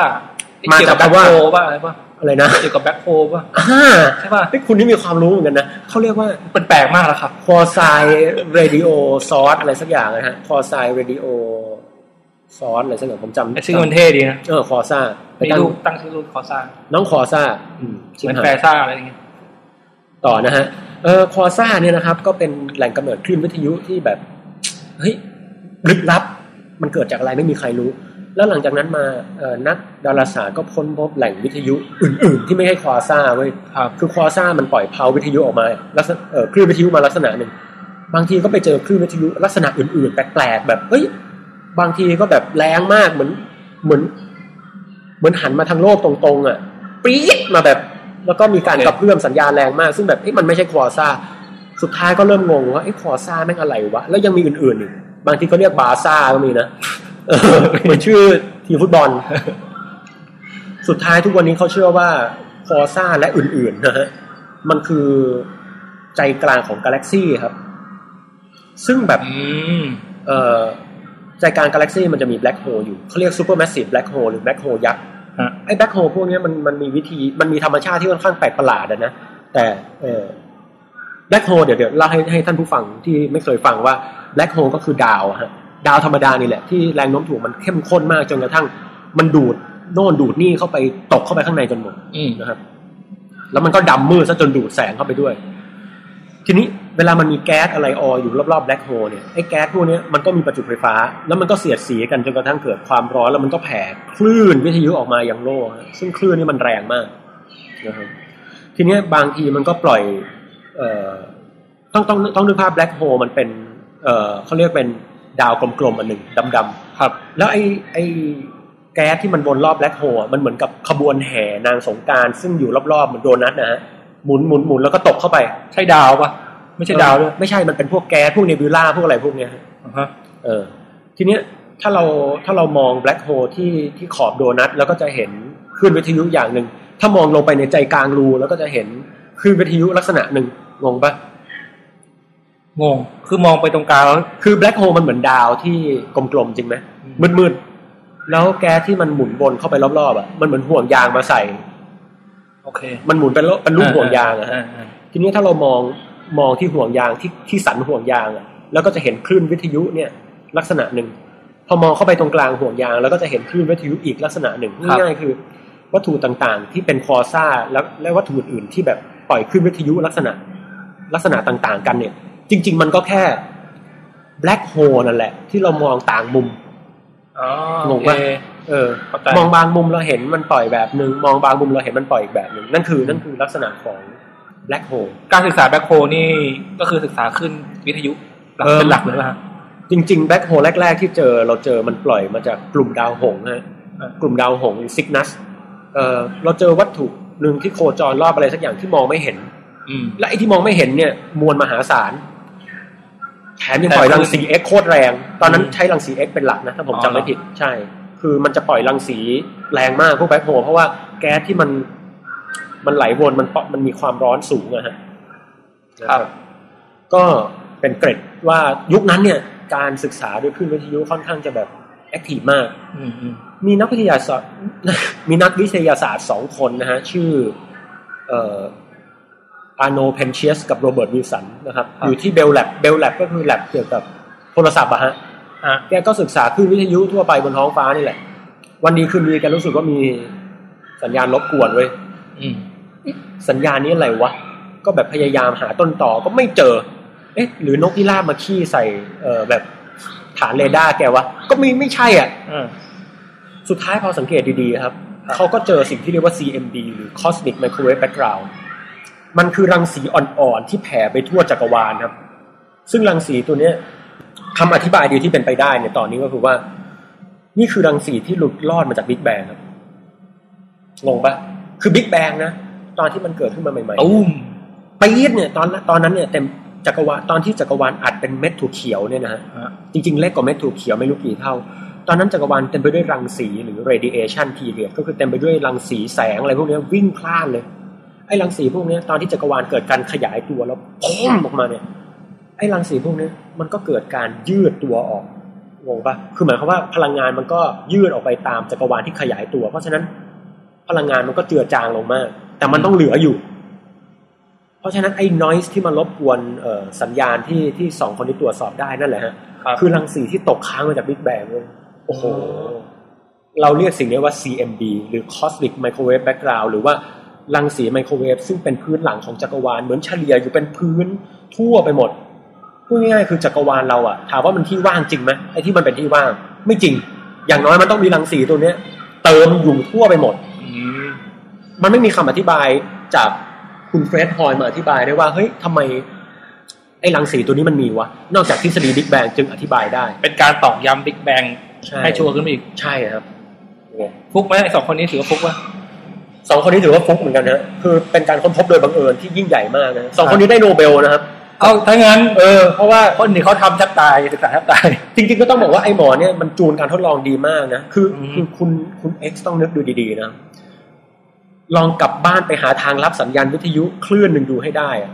แล้วเราจะพบว่ามันยากมาก แล้วการจะตรวจหา CMB อ่ะด้วยคือมันต้องเซนซิทีฟมากเลอ๋อย นะ จะรู้ได้ไงว่าไอ้ซาซาฟูฟูๆเนี่ย อืม มันไม่ใช่มาจากอะไรระบบ ใช่ มันแม่งลดน้อยลดแล้วลดอีกจนกระทั่งแบบ อ๋อ มั่นใจว่ามันเป็น CMB อ่ะนี่คือสิ่งที่น่าทึ่งมาก อืมอืม นะครับเอาละตอนนี้นะครับ ผมเอ่อเล่าแบ็กกราวด์เกี่ยวกับบิ๊กแบงไปเกือบหมดละ ครับ ต่อไปนี้จะเล่าเรื่องราวที่คนส่วนใหญ่มักเข้าใจผิดเกี่ยวกับบิ๊กแบงฮะบิ๊กแบงเป็นสิ่งที่คนแบบเข้าใจผิดเยอะมากนะบ้างก็เข้าใจว่าเป็นซีรีส์ฝรั่ง บ้างเข้าใจก็ว่าเป็นนักร้องเกาหลี แต่เอาเป็นว่าบิ๊กแบงเนี่ยหรือการระเบิดของจักรวาลมันมีหลายคนเข้าใจผิดเกี่ยวกับมันเยอะมาก ผมเชื่อว่าคุณเอ็กซ์ก็มีอะ ครับว่ามา อย่างแรกคือ Big Bang เนี่ยเอ่อต้องบอกก่อนว่ามันมีทฤษฎีหนึ่งที่เรียกว่าทฤษฎี inflation theory เคยได้ยินไหม อินฟลชันพองตัว อาการของตัวคือคำว่า Big Bang หมายถึงการขยายตัวของจักรวาล แต่มันไม่ได้บอกว่าจังหวะการขยายมันสม่ำเสมอแค่ไหน มันจะเร็วขึ้นแค่ไหนอะไรเงี้ย อือฮึ มันมันไม่ได้บอกอะ ครับ แต่ว่าจากการตรวจสอบ CMB ครับ ครับ เราพบว่าไอ้ CMB หรือว่า Cosmic Microwave Background เนี่ยมันสม่ำเสมอจนน่าตกใจนะคือหมายความว่ามองไปทางไหนก็เหมือนกันหมด มันกระจายเฉลี่ยทั่วแบบบ้านะ มันไม่น่าจะเฉลี่ยได้ได้เยอะขนาดนั้น เออ มันเหมือนทรายที่เกลี่ยไปบนไปบนไปบนถาดคือผมผมเอาทรายมากองหนึ่งนะ อืม ปองแปงเอาทรายมากองหนึ่งเอามาสาดใส่จานข้าวอะแล้วแบบว่าเกลี่ยจนทั่ว ครับ แล้วเพราะมันเกลี่ยได้อะมันไม่แปลก แต่ในการเกลี่ยให้จักรวาลอันใหญ่โตขนาดนี้มันเกลี่ยสม่ำเสมอขนาดเนี้ยมัน มันต้องมีอะไรละต้องมีอะไรละ ปัญหาคืออะไรรู้ป่ะของการเกลี่ยสม่ำเสมอมันไม่น่าเป็นไปได้ เพราะว่าถ้าผมจะเกลี่ยให้จักรวาลมีทรายทั่วกันสม่ำเสมอเนี่ยแปลว่าสัญญาณสัญญาณอินฟอร์เมชันของ CMB ณจุดหนึ่งมันต้องเดินทางเร็วกว่าแสงอีกนะ เพื่อที่อีกจุดหนึ่งมันจะได้มีเอ่อความสม่ำเสมอเท่ากัน มันจะได้บอกอีกจุดว่าเฮ้ยมันเท่าต้องเท่ากันนะเท่าไหร่อะไรเงี้ย คือหมายความว่า จะพูดไงดีอะถ้าผมจะบอกให้เอางี้ผมสมมติผมบอกให้เด็กทุกคนในที่อยู่หน้าเสาธงอะนะนักเรียนเอ่อเอ่อตะโกนออกมาร้องเพลงชาติเป็นเสียงเท่า ๆกันสิ ครับ เออ ถ้าเกิดเด็กอยู่หน้าเสาธงมันก็ได้ยินพร้อมกันหมดใช่ไหมแต่ถ้าเกิดเอ่อเด็กมันกระจายไปทั่วกรุงเทพอะ ผมเพราะว่าแบบกว่าเสียงจากจากปองแปงจะเดินทางไปถึงเขต เขตประเวศเนี้ยน้องๆครับมันน้องๆครับ น้องๆครับ ตึ๊ดตึ๊ดตึ๊ดตึ๊ด โอ้มันใช้เวลาเดินทางอะฮะ อ่ามั มันไม่ควรจะสม่ำเสมอพร้อม ๆ กันหมดได้ขนาดนั้น นึกออกละ ครับ คำอธิบายหนึ่งเขาเรียกว่าจักรวาลควรจะมีลักษณะการขยายตัวที่เรียกว่าอินฟล t ชันงงไหม อินฟล t ชันคือการขยายตัวฉับพลัน คือการขยายตัวณจุดเริ่มเริ่มๆเนี่ยมันขยายตัวมาดีๆ มาถึงจุดหนึ่งมันต้องแบบขยายตัวเร็วมากบูมเพื่อเพื่อที่จะอธิบายว่าเอ่ออินโฟเมชันทุกอย่างเนี่ย ตอนแรกเป็นหนึ่งเดียวกัน อ่าๆ แล้วมันก็ขยายวูบมาณณจุดนั้นนะทำให้ทุกอย่างเป็นเนื้อเดียวกันอยู่ อ่ะ เออ แล้วตอนนี้เราอยู่ในช่วงไหนเนี่ย เราก็วูบตรงนี้อยู่เหรอ เราเราเราผ่านอินฟล t ชันมานานมาก ผ่านมาแล้ว ใช่ แต่ว่าทำแล้วทำไมจักรวาลเราถึงแต่ละจุดมันถึงหน้าตาต่างกันล่ะ อื มันเหมือนกับว่าไอการเกลี่ยเนี่ยมันเกลี่ยแล้วล่ะ มันเหมือนระดับครับ เราพูดว่า ทะเลตอนนี้นะครับ มีระดับน้ำทะเลเอ่ออยู่ที่หนึ่งเมตร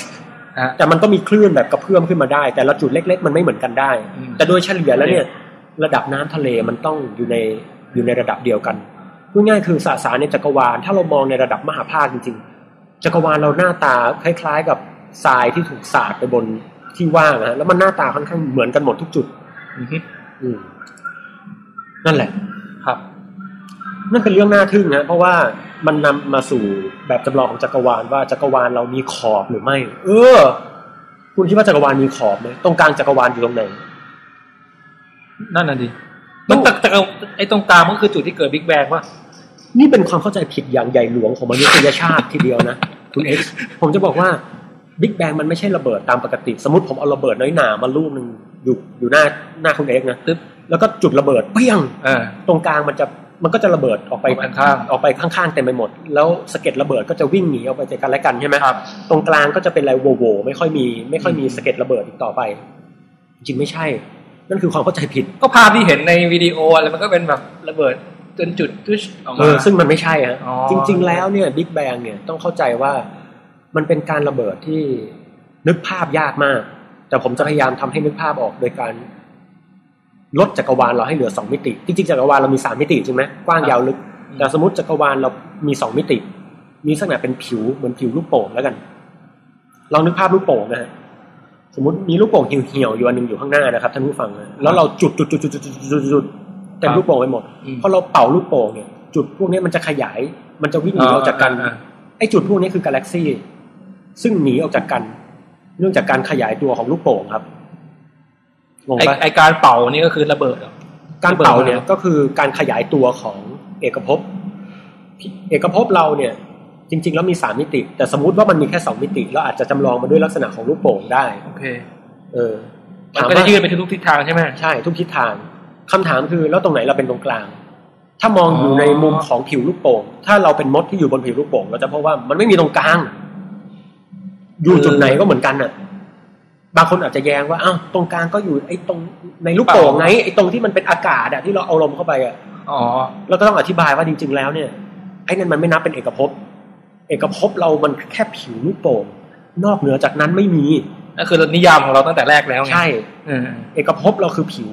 ครับ เพราะฉะนั้นเราต้องเข้าใจว่าการขยายตัวแบบบิ๊กแบงคือการขยายตัวบนผิวสามมิติ ที่อยู่ในสเปซสี่มิติหรือมากกว่านั้น เฮ้อ เอาไปนว่าสมมติว่าเราเป็นสมมติว่าเราเป็นมด แล้วเราไปอยู่ในผิวลูกโป่ง อืม เราจะพบว่า เอ๊ะ เฮ้ย เพื่อนเราที่อยู่เพื่อนมดด้วยกันที่อยู่บนผิวลูกโป่งหนีออกจากเราไปหมดเลยฮะ เ เออ มันรังเกียจที่อะไรเราหรือเปล่า มันรังเกียจอะไรเราไหมเนี่ย ไม่ใช่ มันไม่ได้รังเกียจครับ ครับ มันหนีออกไปเพราะว่าลูกโป่งมันขยายตัว อ๋อ แต่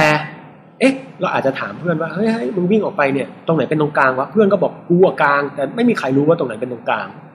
แต่เราซึ่งเหมือนเป็นพระเจ้าของเราบดแล้วก็บอกโอ้ พวกเจ้าช่างโง่เขลานะ ตรงกลางก็คือใจกลางลูกโป่งนั่นไง แต่มดอาจจะได้ยินแต่เสียงเรา แต่มันไม่สามารถรับรู้เขาว่าใจกลางลูกโป่งได้ในเมื่อชีวิตมันอยู่บนผิวลูกโป่ง อืม ทำนองเดียวกันจักรวาลเราอะขยายตัวออกไปด้วยบิ๊กแบงเหมือนผิวสามมิติ ซึ่งคำว่าผิวสามมิติเรานึกภาพไม่ออกจริงป่ะคำว่าผิวอะสำหรับมนุษย์เราคือสองมิติ แต่ผิวสามมิติแม่งอะไรไม่รู้ เออ ยกเว้นเราจะได้ยินเสียงพระเจ้าดำเนินเสียงดังออกมาจากมิติที่สูงขึ้นแล้วก็มองว่าไอ้พวกโง่ มนุษย์เอ๋ยพวกเจ้าอยู่บนผิวเพียงสามมิติเท่านั้น แต่นั่นก็เป็นแบบจำลองหนึ่งนะครับซึ่งซึ่งเราเชื่อว่าเป็นแบบนั้น เราอยู่บนผิวสาม สามมิ มิ ติ ติ ใช่ ซึ่งขยายตัวออกไปโดยไม่มีตรงกลาง อืม แล้วก็ไม่มีขอบด้วยไอ้คำว่าไม่มีขอบบางคนอาจจะงงว่า เอ๊ะแปลว่าอะไรวะ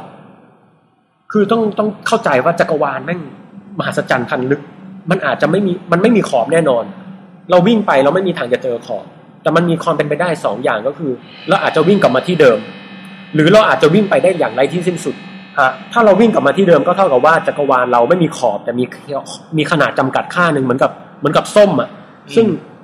ซึ่งมันซึ่งเวลามันวิ่งมันผิวส้มมันไม่มีขอบจริงปะคุณเอ็กซ์นึกภาพ เวลาเดินอยู่บนผิวส้มมันไม่มี มัน ข ก็ อบ วนกลับมาอยู่ดี เออมันไม่ชนกับอะไร ม แต่ถ้าส้มมันใหญ่เป็นอนันต์ก็เท่ากับว่าเฮ้ยมันไม่มี วิ่งยังไงก็ไม่ไม่ไม่กลับ ไม่ มา ลั แล้ว บมาครบรอบใช่ ถ้าส้มใหญ่เป็นอนันต์ โอ้โอเค คือเวลาเวลาเราคิดเรื่องเกี่ยวกับพวกเนี้ยเราต้องคิดเป็นผิวสองมิติป่ะจะคิดง่ายขึ้น ใช่ ถ้าคิดเป็นผิวสองต้องคิดเป็นผิวสองมิติเลยจึงจะคิดง่าย มีใครในโลกนี้คิดเป็นแบบผิวสามมิติป่ะ มันไม่มีใครคิดได้ปะเพราะว่าสมองเรามันรับรู้ผิวเป็นสองมิติ แล้วผิวสามมิติเขาแสดงผลออกมาเป็นยังไง เป็นคณิตศาสตร์ ซึ่ง โอเค ซึ่งคณิตศาสตร์เลยอะเออ เวลาเราวัดบนระยะบนผิวสามมิติ คณิตศาสตร์เท่านั้นที่จะที่จะแบบอธิบายออกมาได้เป็นเลขเป็นอะไรพวกเนี้ยซึ่งเราก็จะไม่ ลึก แปลก ล้ำ เตือกมาน อืม นะครับ อย่างไรก็ตามฮะ เบรกแป๊บนึง เออครับ ครับแบตหมดครับขอชาร์จแบตแป๊บ Our whole universe was in a hot, dense state that nearly 14 billion years ago expansion started. Wait, the earth began to cool, the autotrophs began to drool, Neanderthals developed tools, we built a wall. We built the pyramids, math, science, history, unraveling the mystery that all started with a big bang. Since the dawn of man is really not that long as every galaxy was formed in less time than it takes to sing this song. A fraction of a second and the elements were made. The bipeds stood up straight, the dinosaurs all met their fate. They tried to leave, but they were late and they all died. They closed their eyes and saw the oceans of Pangea. See a wooden Monopia set in motion by the same Big Bang. It all started with a big bang. It's expanding ever outward, but one day. It will pause and start to go the other way. Collapsing ever inward, we won't be here, it won't be heard. Our best and brightest figure, that it'll make an even bigger bang.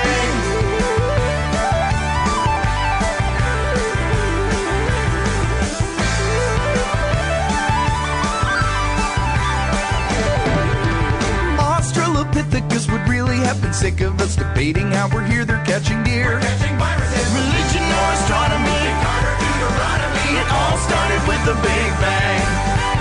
Music and mythology. Einstein and astrology. It all started with the Big Bang. It all started with the Big Bang. โอเค ครับ ตอนนี้ผมอยากให้คุณ X เนี่ยเป็นเหมือนกับตัวแทนของสามัญชนไปด้วยนะฮะ ครับพยายามอยู่ครับ ต้องบอกก่อนว่าภาพของจักรวาลเนี่ยมันมันคิดยากมาก อืม แต่หลายคนอาจจะนึกว่าบอกพี่จริงๆ แล้วจักรวาลเราเป็นผิวทรงกลมแบบส้มจริงปะเนี่ย ต้องบอกก่อนว่าทฤษฎีของเออนักฟิสิกส์ตอนเนี้ยนะครับ ครับ เขาไม่ได้ฟันธงว่ามันเป็นผิวทรงกลมแบบส้มนะงงปะ งงดิ คือมันอาจจะเป็นผิวบ้าบอคอแตกอะไรก็ได้ แต่ว่ามันก็ไม่ใช่ว่ามันเป็นได้ทุกผิวนะคือตอนเนี้ย งงตั้งแต่ทำไมต้องเป็นผิวส้มตั้งแต่แรกแล้วเนี่ย คืออย่างนี้โอเค ก่อนอื่นต้องบอกว่าจักรวาลเราเนี่ย เราไม่รู้ว่าการขยายตัวของจักรวาลมันขยายตัวไปบนผิวรูปอะไรงงปะ การขยายตัวที่บอกว่าเป็นแบบจำลองรูปลูกโป่งมันเพียงแต่อธิบายการขยายตัวแบบบิ๊กแบง โอเค แต่จริงๆลูกโป่งที่ผมพูดแล้วการขยายตัวเนี่ยมันอาจจะไม่ใช่วงกลมก็ได้ อืม ลองท่านผู้ฟังลองนึกภาพนี้ฮะสมมุติผมมีแผ่นเอ่อแผ่นยางซึ่งตัดมาจากลูกโป่งนะครับ เล็กๆอันหนึ่ง ครับ อ่ะแล้วคุณ X เนี่ยจับกับผมขึงมันขึงพืชเป็นสี่เหลี่ยมเออขึงพืช อ่า สี่เหลี่ยมเนี่ยเป็นสี่เหลี่ยมซึ่งมีขนาดประมาณเอ่อเหมือนหน้าลูกเต๋าก็ได้เล็กนิดเดียว อืม แล้วผมก็จุดจุดจุดจุดจุดจุดจุดจุดจุดจุดจุดปากกาเมจิกเนี่ยจุดไว้บนบนบนแผ่นยางนั้น ฮะ เสร็จปุ๊บพอผมยืดออกมานะ เออ ยืดออกมาให้มันเป็นแผ่นสี่เหลี่ยมเรียบๆเหมือนเดิมนะ นั่นก็บิ๊กแบงเหมือนกันนะ ก็คือเป็นการอธิบายการขยายตัวอีกวิธีหนึ่งใช่ไหม ใช่เพียงแต่ว่าผิวมันไม่ใช่ผิวแบบส้มละ อ่ามั มันอาจจะเป็นผิวเรียบๆก็ได้ ผิวแบนแล้วไม่โค้งแล้ว ใช่ไม่โค้งละเป็นผิวเรียบๆคือหมายความว่าจับยืดออกมาจากจากจากแผ่นยางเล็ก ๆ เท่าลูกเต๋าเนี่ย ขยายให้มันใหญ่เท่ากระดาษ A4 เงี้ย อย่างไรก็ตามที่ปองแปงพยายามจะพูดก็คือ ไอ้บิ๊กแบมอาจจะไม่ใช่ไม่ใช่ทั้งสองแบบนี้เลยก็ได้ อาจจะไม่ใช่ทั้งสองแบบ อ่า แต่นักฟิสิกส์เพราะว่ามันก็ไม่ใช่ว่ามันจะเป็นแบบไหนก็ได้นะ อืม เพราะเรามีเงื่อนไขอย่างหนึ่งก็คือจักรวาลมันควรจะหน้าตาคล้าย ๆ กันทุกจุด เรามีเงื่อนไขที่เราบอกว่า เรามองไปทางไหนหน้าตาจักรวาลมันก็แบบ เรียกว่าแบบมันมีหน้าตาคล้าย ๆ กันนะเราเรียกว่าทรายมันเกลี่ยทั่วฮะอย่างที่เคยบอก ครับ ฮับเบิลเขาสังเกตเราพบว่าทุกกาแล็กซี่มันขยายวิ่งหนีจากเราก็แปลว่ากาแล็กซี่เนี่ยมันต้องมีความเขาเรียกว่ามีสมมาตรทางการขยายตัว หมายความว่าทุกจุดในจักรวาลมันต้องหน้าตาคล้ายๆ กันเหมือนกัน แล้วก็ขยายตัวในลักษณะเดียวกันคำพูดนี้มันอาจจะฟังเข้าใจยากหน่อยนะแต่ในทางคณิตศาสตร์เนี่ยมันลดรูปทรงออกมาเหลือแค่สามรูปทรงเท่านั้นที่เป็นไปได้ฮะก็คือรูปทรงที่เรียกว่าทรงกลมหรือ three sphere รูปทรงแบบแบน ครับ เออผิวแบบผิวแบบโค้งแล้วกันก็คือแบบวงกลม ผิวแบบเรียบก็คือแบบกระดาษ A4 หรือว่าผิวโค้งแบบพานม้า ซึ่งเราไม่รู้ว่าตอนนี้จักรวาลเราเป็นแบบไหน อ่าอ่านมา อาจจะเป็นแบบอ่าอ่าอ่านม้ามันคือมันเป็นโค้งคล้าย ๆ แบบ คล้าย ๆ กับขนมพิงเกิลเหรอขนมเออขนมพิงเกิลนะเออเราไม่รู้ว่าเป็นแบบไหน แต่เท่าที่วัดดูมันก็ค่อนข้างแบนนะเท่าที่วัดดูในตอนนี้ ซึ่งวิธีการวัดความโค้งเนี่ย ไว้เดี๋ยวเล่าให้ฟังในคราวต่อๆไปนะครับ นี่คือยังไม่มียังไม่ได้ข้อสรุปใช่ป่ะ ยังไม่ได้ วิ เข้าใจ จัยอ แบ ยู่ บฟันธงใช่ใช่ ยังรีเสิร์ชอยู่ใช่ป่ะ ยังรีเสิร์ชอยู่ฮะ อ่าฮะ คือเราต้องเสิร์ชต่อไปเรื่อยๆนะครับ ครับ ตอนนี้นะครับ เดี๋ยวดิอีกคำถามหนึง เอ คือ อเออเออดีดีดี ถ้ามันเป๊ะขนาดนั้นจริงอ่ะ เออเอ๊ะขนาดนั้นหมายถึงอะไร คือกดไอ้เนี่ยไอ้ขยายตัวอะไรพวกเนี้ยแล้วทำไมดาวมันถึงสเปซสปางงปะทำไมดาวไม่เป็นแบบตารางแบบเหมือนพันธะเคมีอะไรอย่าง อ่า เงี้ย อธิบายคำผมขออธิบายคำถามที่คุณ X กล่าวมาให้มันชัดเจนนิดนึงก็คือคุณ X ถามว่า ในเมื่อจักรวาลมันเกิดมาอย่างแบบทุกจุดมันแบบ กฎเดียว ส กัน สารมันขยำสม่ำเสมอมาก ฮะ ทำไมดาวแต่ละดวงมันมันกระจายอย่างไรรูปแบบเสียขนาดนี้เล่า ใช่ ทำไมมันไม่แบบขยายตัวแบบเป็นรูปตารางหมากรุกหรือแบบ อืม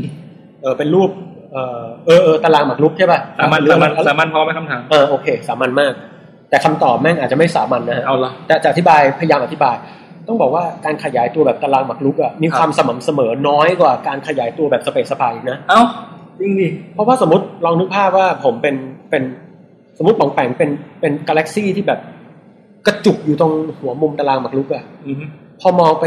ไปตรงสี่แยกอ่ะคือคือตารางหมากรุกมันเหมือนมันเหมือนสี่แยกใช่ไห สี่ ม แยกครับ พอมองไปตรงที่มันมีถนนแล้วก็เห็นดาวอย่างหนึ่งพอมองไปบางจุด เราแม่งแทบไม่เห็นดาวเลยนะหรือแบบเห็นการกระจายตัวของดาวไม่สม่ำเสมอสุดๆตารางหมากรุกอ่ะมีความไม่สม่ำเสมอ คือมันสม่ำเสมอในเชิงในเชิงโครงสร้าง แต่ว่ามันไม่สม่ำเสมอในเชิงการสังเกตอ่ะงงงปะ ไม่ คือง ง ถ้าเราเป็นตัวมดที่อยู่ในรางหมากรุก เรามองไปบางจุด เราจะเห็นดาวเยอะมากเรียงเป็นตับเลย แต่มองไปบางจุดแล้วเราเห็นดาวเบาบางเหลือเกินงงปะ ไม่งงไม่งง เออ แต่แต่ที่เราเห็นตอนนี้คือมัน มัน กลี่ย ส ๆ เปซมันเกลี่ยแบบค่อนข้างสม่ำ Random random random มากใช่ นั่นคือนั่นคือความ อ๋อ สม่ำเสม เพ อ ราะตารางหมากรุกมันไม่แรนดอมใช่ไหม มันไม่แรนดอมมันมีมันมันมีกฎบางอย่างบอก ซึ่งมันก็มีเคยคนมีเคยมีคนพยายามคิดว่าดาวเป็นแบบนี้แต่ว่า มันก็ไม่จริง อืม ในเชิงการสังเกตนะครับเอ่อบางคนอาจจะถามผมว่า เอ๊ะจักรวาลเราเนี่ย มันมันเกิดมานานแค่ไหนแล้ว ตอนนี้เท่าที่นักฟิสิกส์รู้ก็คือเกิดมาแล้วประมาณหมื่นสามพันล้านปีนะฮะเมื่อย้อนเวลาดูจากบิ๊กแบงนะครับ หมื่นสามพันล้านเหรอ ใช่ ไอ้แล้วโลกนี้เกิดมาเท่าไหร่นะ โอ้โหโลกจำไม่ได้หมื่นสามพันล้านปีนานมากนะ ตอนที่จักรวาลเกิดมาใหม่ ๆ เนี่ยเอ่อทุกอย่างมันอัดแน่นเป็นจุด ตอนนั้นสสารยังไม่ทันเกิดด้วยซ้ำมันมีแต่รังสีพวกคลื่นแม่เหล็กไฟฟ้า อืม แล้วพอมันขยายตัวมันนิดนึงรังสีตอนนั้นจักรวาลเขาเรียกว่าโอแปกโอแปกยูนิเวอร์สคือหมายความว่ามันรังสีมันหนาแน่นซะจนเรามองอะไรไม่เห็นเลยอะมันทะลุไม่ได้มันเป็นเหมือนกับแก้วมัวๆ อืม จนกระทั่งเอ่อรังสีเนี่ยมันค่อยๆหารจักรวาลค่อยๆขยายตัวออก รังสีมันก็เจือจางลงจนกระทั่งเกิดสสารเป็นอะตอมเป็นอะไรพวกเนี้ยจักรวาลเพิ่งเริ่ม transparent หรือมองทะลุได้นะครับแต่สิ่งหนึ่งที่น่าสนใจคือตอนเนี้ยนักฟิสิกส์ต้องการทฤษฎีที่เอามาอธิบาย Big Bang เราแค่คำว่า Big Bang มันเป็นแค่แบบจำลอง ซึ่งเราไม่รู้กลไกของมันเลยอะทำไมมันระเบิดวะทำไมมันต้องระเบิดตอนเนี้ย ตอนระเบิดเกิดอะไรขึ้น อืม มันมันมีอะไรอยู่ข้างในบ้าง คือเราไม่รู้ธรรมชาติของสารตอน มั นั้น น แบบวิ่งมันแบบยังไงวะเนี่ย อืมทำเสียงเหมือนคุณแทนไทยมาก ใช่แต่ปรากฏว่าเราเราไม่รู้อ่ะเออนะฮะ อ่า เพราะเราไม่มีทฤษฎีที่อธิบายสภาพนั้นได้ ถามว่าทำไมคำตอบก็คือสภาพนั้นเนี่ยจักรวาลเราเล็กมากยิ่งกว่าอะตอม ทฤษฎีฟิสิกส์ที่เอาไว้อธิบายสิ่งเล็ก ๆ ในระดับอะตอมเขาเรียกทฤษฎีควอนตัมแต่ทฤษฎีที่เอาไว้อธิบายสภาพสสารที่มีแรงโน้มถ่วงมหาศาลเขาเรียกทฤษฎีสัมพัทธภาพทั่วไป ครับ สองอย่างเนี้ยมันดูไม่ไปด้วยกัน คือแบบมันใช้คนละเงื่อนไขอะซึ่งมันก็เหมาะนะ เพราะตอนที่ผมจะดูพวกสารเซมิคอนดักเตอร์สารกึ่งตัวนำหรือพวกอะตอม มันก็เรื่องเล็ก ๆ อยู่ในห้องแลบ อืม ตอนที่ผมจะดูดาวดูอะไร เราก็ใช้ทฤษฎีสัมพัทธภาพทั่วไปดูการโคจรของดาวก็เหมาะสมดี แต่มันใช้คนละที่กัน ผมเดาว่าผมแปลงอะไรเล่าว่าจะมันรวมกันยังไงวะ เราเราต้องการทฤษฎีที่ใช้คุณสมบัติของทฤษฎีนี้ทั้งคู่พร้อม ๆ กันได้อะ อ๋อ ทฤษฎีควอนตัมไม่สามารถอธิบายแรงโน้มถ่วงในตอนนี้ได้นะ รอบหรอ ในขณะที่ใช่และขณะทฤษฎีแรงโน้มถ่วงก็ไม่มีผลของความไม่แน่นอน อืมอืม งงว่าทฤษฎี ต้อง ค อ วาม ธิบายมั้ยความไม่แน่นอนคืออะไร เอาเป็นว่า มันจะเป็นวิถีหลาย ๆ ตอนนะเพราะ ว่า ทฤษฎีความโน้มถ่วงหรือทฤษฎีสัมพัทธภาพทั่วไปนะครับ ครับ ไม่มีคุณสมบัติของทฤษฎีควอนตัมอยู่ และทฤษฎีควอนตัมก็มีมีคุณสมบัติของแรงโน้มถ่วงอยู่ ครับ เราต้องการเอาสองอย่างนี้มาประสานกันให้ได้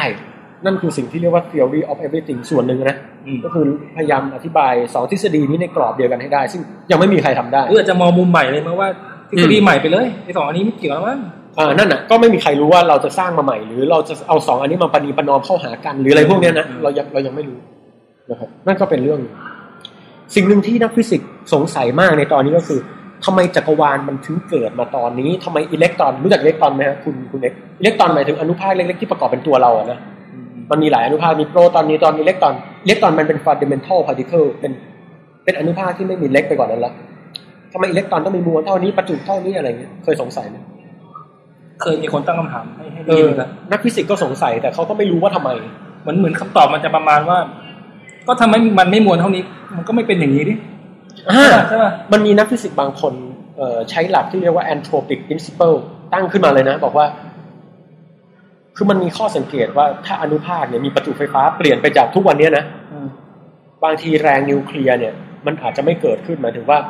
เอ่ออะตอมของธาตุต่าง ๆ อาจจะไม่ยึดเหนี่ยวกันด้วยซ้ำงงปะคือถ้าประจุไฟฟ้าเปลี่ยนไป นิดหนึ่ง นิดหนึ่งเนี่ยนะอนุภาคทุกวันเนี้ยมันอาจจะวิ่งหนีออกจากกันระเบิดออกจากกันโลกมันอาจจะไม่เกาะกัน เออก็คงไม่มีมึงโผล่มาให้ถามคำถามนี้ ถูกต้อง ใช่ไหม ฮะแต่ก็ไม่ โอเค ซึ่งแนวคิดเนี้ยมันนำไปสู่อะไรรู้ไหมหรือว่ามันมีจักรวาลอื่นวะที่มันไม่มีมนุษย์อยู่ ซึ่งอนุภาคไม่ได้มีสมบัติแบบเนี้ยงงปะ เข้าใจเข้าใจ คือจักรวาลเราอะไฟล์จูนมากนะหมายถึงว่ามันจูนมาเป๊ะมากละเอียดมาก เช่น ถ้าจักรวาลเราไม่มีมวลสารเท่าเนี้ยมวลสารน้อยลงกว่าเนี้ย อ่ะ บางทีกาแล็กซี่อาจจะไม่ฟอร์มตัวก็ได้ ดาวฤกษ์อาจจะไม่เกิดด้วยซ้ำซึ่งถ้าดาวฤกษ์ไม่เกิดเราก็ไม่มีแหล่งพลังงานสำหรับสิ่งมีชีวิต อาจจะไม่เกิดแม้พวกธาตุต่างๆเลย ใช่ ป่ะ ธาตุหนักๆอาจจะไม่เกิดด้วยซ้ำอาจจะมีแต่ไฮโดรเจนเบาๆล่องลอยอยู่ทั้งจักรวาล อืม เป็นจักรวาล เบอร์เบอร์ เบลอๆว่างๆอืมคำว่าเบลอนี่มันฮิตดีนะ แล้วก็แบบ ซึ่งแนวคิดเนี้ยมันมันมันนำไปสู่ความเชื่อที่แบบท้าทายมนุษย์นะว่า หรือจริง ๆ ตอนเกิดบิ๊กแบงเนี่ยบิ๊กแบงมันเป็นแค่ลองนึกภาพซุปนะฮะซึ่งร้อนๆแล้วมันค่อยแตกเปรี้ยงออกมา แล้วจักรวาลเราเป็นแค่ฟองเล็ก ๆ ฟองหนึ่งซึ่งอยู่ในนั้นนะซึ่งขยายตัวออกมา มันอาจจะมีฟองอื่นๆ ซึ่งมีคุณสมบัติประหลาดประหลาดๆซึ่งเราซึ่งเรายังไม่ไม่สามารถไปอยู่ในในในนั้นได้เขาเรียกว่ามัลติเวิร์สหรือมันติยูนิเวิร์สอย่างเงี้ยฮะ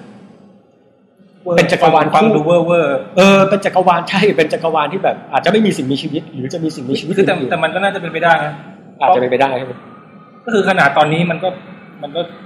อืม มหัศจรรย์อยู่แล้วอะ ใช่ อันนั้นมันก็คงมันก็ประมาณเดียวกัน เคยมีนักเขียนนิยายวิทยาศาสตร์กล่าวไว้ว่าจักรวาลเราเนี่ยมันอาจจะแปลกเกินกว่าที่เราจะคิดได้ด้วยซ้ำอะ เออโอเค เหนือกว่าจินตนาการใช่อีก เหนือกว่าความคิดของคนที่จะคิดออกมาได้ ใช่ ไหม นะครับแต่เอ่อสิ่งหนึ่งที่ผมจะเล่าทิ้งท้ายในวันนี้นะฮะก็คือคำถามที่หลายคนเนี่ย ชอบถามกันเหลือเกิน ครับ มนุษย์ต่างดาวมีไหม เอออยากรู้อะ ก่อนอื่นต้องวิเคราะห์ปัญหานี้ออกเป็นสองประเด็นนะครับว่ามนุษย์ต่างดาวหรือสิ่งมีชีวิตนอกโลกอะมี ไหม ถ้าผมไปอยู่ที่ดวงจันทร์ก็เรียกว่าต่างดาวแล้วดิ เออนั่นเอ นิ ง ยามอย่างนี้ป่ะ คืออย่างแรกคือสิ่งมีชีวิตนอกโลกมีหรือไม่ คือหมายความว่าไอ้ไอ้ไอ้ไอ้คุณเอ็กไปอยู่นอกโลกไม่นับเว้ยคือหมายความว่าเกิดเกิด เกิดที่อื่น เกิดที่อื่นเลย แล้วก็แบบดำรงชีวิตวิทนาการเลยอย่างที่สองคือสิ่งมีชีวิตนอกโลกถ้ามีเนี่ยมันฉลาดไหม โอเค มันจะมานั่งคิดหาคำตอบอะไรแบบนี้ไหมเนี่ย เออ มันมี มันนั่งจับวิดแคสกัน ปัญ หรือญาเปล่า เออ มันมีความตระหนักรู้ตัวหรือเปล่าแบบ โอเค และอย่างที่สามคือ เรามีสิทธิ์พบมันไหม ครับ ไม่เหมือนกันนะ คือบางคนอาจจะรู้ว่าสิ่งมีชีวิตต่างดาวมี โดยทฤษฎีสมมติว่ามันมีได้ สมมตินะฮะ เรายังไม่พูด สมมติว่ามันมีคำถามคือ ถ้าเกิดเราไม่มีวันเจอมันเลยอ่ะ เออ แล้วแล้วยังไง ใช่แล้ เรา ว จะมีไปทำไม ความมีอยู่ของมันมันมันก็เหมือนเบ้อๆแต่ว่า เอออาจจะมีได้แต่ว่า เออคนที่บอกว่าเจอจานบงจานบินอะไรพวกเนี้ยก็แปลว่าเอ้ยมันมันเป็นมันไม่ใช่แน่นอนนึกออกปะงงปะหมายความว่าโอกาสที่สิ่งมีชีวิตต่างดาวถึงมีอยู่เนี่ย อืม ถึงแม้สิ่งมีชีวิตต่างดาวมีอยู่ แต่ถ้าเราไม่มีโอกาสเจอมัน เราก็ไม่ต้องพูดถึงมันนักหรอก คือไม่มีโอกาสเจอไปลว่าอะไรมันไกลมากเนี่ย อ่าซึ่งเดี๋ยวเราจะมาถกกันก่อนอื่นเลย ผมจะเล่าให้ฟังก่อนว่าเอ่อมนุษย์เราอ่ะเชื่อว่าร่างกายมนุษย์อ่ะเป็นสิ่งที่เรียกว่าคาร์บอนเบสนะสิ่งมีชีวิตทั้งโลกเรียกว่าคาร์บอนเบสเคยได้ยินปะคาร์บอนเบสหมายถึงว่าสารอินทรีย์ทุกอย่างเนี่ยมีคาร์บอนเป็นแกน เออ ไม่ได้ว่าคาร์บอนมันเยอะแยะอะไรนักหนาหรอกนะคือมันมันก็เยอะแหละแต่บางสารอินทรีย์บางตัวคาร์บอนอาจจะน้อย แต่คาร์บอนเป็นเหมือนแกนเลโก้ที่แบบมันมีแขนคอยไปจับสารอื่นๆเช่นไฮโดรเจนซัลเฟอร์ฟอสฟอรัสอะไรพวกเนี้ยนะฮะออกซิเจน ทำไมคาร์บอนต้องเป็นแกนเนี่ยก็อีกแหละ คือก็จักรวาลมันเป็นแบบเนี้ย ก็กลุ่มเป็นอย่างเงี้ยเอออย่าถามให้มาก แต่นักฟิสิกส์ก็พอจะตอบได้ว่าที่คาร์บอนเป็นแกน เพราะว่าแหม เพราะว่าคาร์บอนมันหมู่หมู่สี่มันเป็นธาตุหมู่สี่มันมีตั้ง เพราะว่า สี่แขน อืม พอมีสี่แขนมันก็มีโอกาสจับธาตุอื่นเยอะ อ๋อ แถมยังเป็นธาตุที่แบบจับตัวอื่น แล้วแบบจับได้หลายชนิดอ่ะ อื ไม่ใช่เลือกจับบางตัวนะฮะแล้วแบบจับแล้วมันเสถียรภาพ เพราะฉะนั้นคาร์บอนเนี่ยเนื่องจากจับได้เยอะจับได้หลายแบบแถมยังจับตัวเองต่อเป็นสายยาวได้ด้วยเรียกโพลิเมอร์เนี่ยนะ อืม ถ้าคาร์บอนต่อยาวๆ ก็เรียกเป็นโพลิเมอร์ เป็นโพลิแซคคารายเป็น พลา แป้ ส ง ติ เป็น ก อะ พลาส ไร ติกอะไรวะ เออ หรือเป็นแป้งเป็นเป็นเป็นไฟเบอร์อะไรพวกเนี้ย ครับ หลากหลายมาก มันก็มีโอกาสต่อเป็นสารอินทรีย์ที่มีโครงสร้างซับซ้อนปะ ครับ แต่ถ้าเกิดสารแบบแหมเกาะกันนิดเดียวก็แบบไม่เสถียรละ คุณจะไปสร้างโมเลกุลชีวภาพที่แบบก่อความซับซ้อนได้ยังไงวะอะไรเงี้ย แล้วนี่มันเกี่ยวกับมนุษย์ต่างดาวไงฮะเนี่ย เกี่ยวครับ เพราะว่า ครับ มนุษย์เราก็เชื่อว่าถ้ามนุษย์ต่างดาวมีจริง มันก็น่าจะเป็นคาร์บอนเหมือนเรา เอาเหรอ เออ ถ้าอื่นไม่ได้เหรอ เออ เท่าที่ดูสมมุติเป็นพวกไฮโดรเจน หรือเป็นธาตุที่เบาบาง มันจะยาวไม่ได้ใช่ป่ะ พอยาวไม่ได้ร่างกายมันก็จะเป็นแก๊สฟุ้งซึ่ง อ๋อ สุดท้ายแล้วมันก็จะไม่สามารถพัฒนาระบบอวัยวะ หรือสติปัญญา ม หรือระบบความซับซ้อนหรือการสืบพันธุ์อะไรได้เลย งั้นคือเราต้องหาคาร์บอนป่ะ ใช่หรือหรือถ้าเป็นธาตุที่แบบหนักๆอย่างพวกเหล็กเนี้ย ฮะ มันก็จะไม่สามารถพัฒนาระบบเอ่อไหลเวียนได้คือพูดง่ายๆคือ คุณเป็นเหล็กก็ได้ แต่คุณต้องมีคาร์บอนเป็นส่วนที่ยืดหยุ่น คุณจะเป็นแก๊สก็ได้แต่คุณต้องมีคาร์บอนหรืออะไรที่คอยยืดหยุ่นคอยหุ้มตัวไว้ธาตุหนึ่งที่เอ่อนิยายวิทยาศาสตร์ชอบคิดหนึ่งก็คือซิลิคอนเบสเขาบอกว่าคาร์บอนเป็นหมู่สี่ใช่ปะ ครับ ธาตุซิลิคอนก็หมู่สี่ฮะมันน่าจะเป็นธาตุที่แบบพอสร้างระบบอินทรีย์ได้นะ แต่เอาเข้าจริงก็ยากเพราะว่าซิลิคอนเนี่ยแหมเลือกจับกันน้อยเหลือเกิน หรอ แถมตัวมันก็มีมวลโมเลกุลเยอะมันหนักมาก ถ้าเป็นถ้ามนุษย์ทำจากคาร์บอนตัวอย่างเงี้ย อืม ซิลิคอนแม่งหนักอึ้งเลยนะเดินมาแบบ ก็ก็ดีเนาะ อืมก็ก็เป็นไปได้ยากแล้วกัน แถมความเป็นไปได้ยากอีกอย่างหนึงที่ซิลิคอนจะเป็นสารอินทรีย์ก็คือจักรวาลไม่ได้สร้างซิลิคอนเยอะเท่าคาร์บอนนะดิ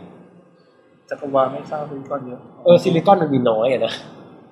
ทำไมอะเกิดยาก เกิดยากคือแบบโอกาสที่คาร์บอนจะ ต้องร้อนป่ะ ต้องต้องร้อนคือ ต้องบอกกันคาร์บอนมันเกิดจากเอ่อปฏิกิริยานิวเคลียร์ในดาวฤกษ์ไฮโดรเจนชนกันบ่อยครั้งเป็นฮีเลียม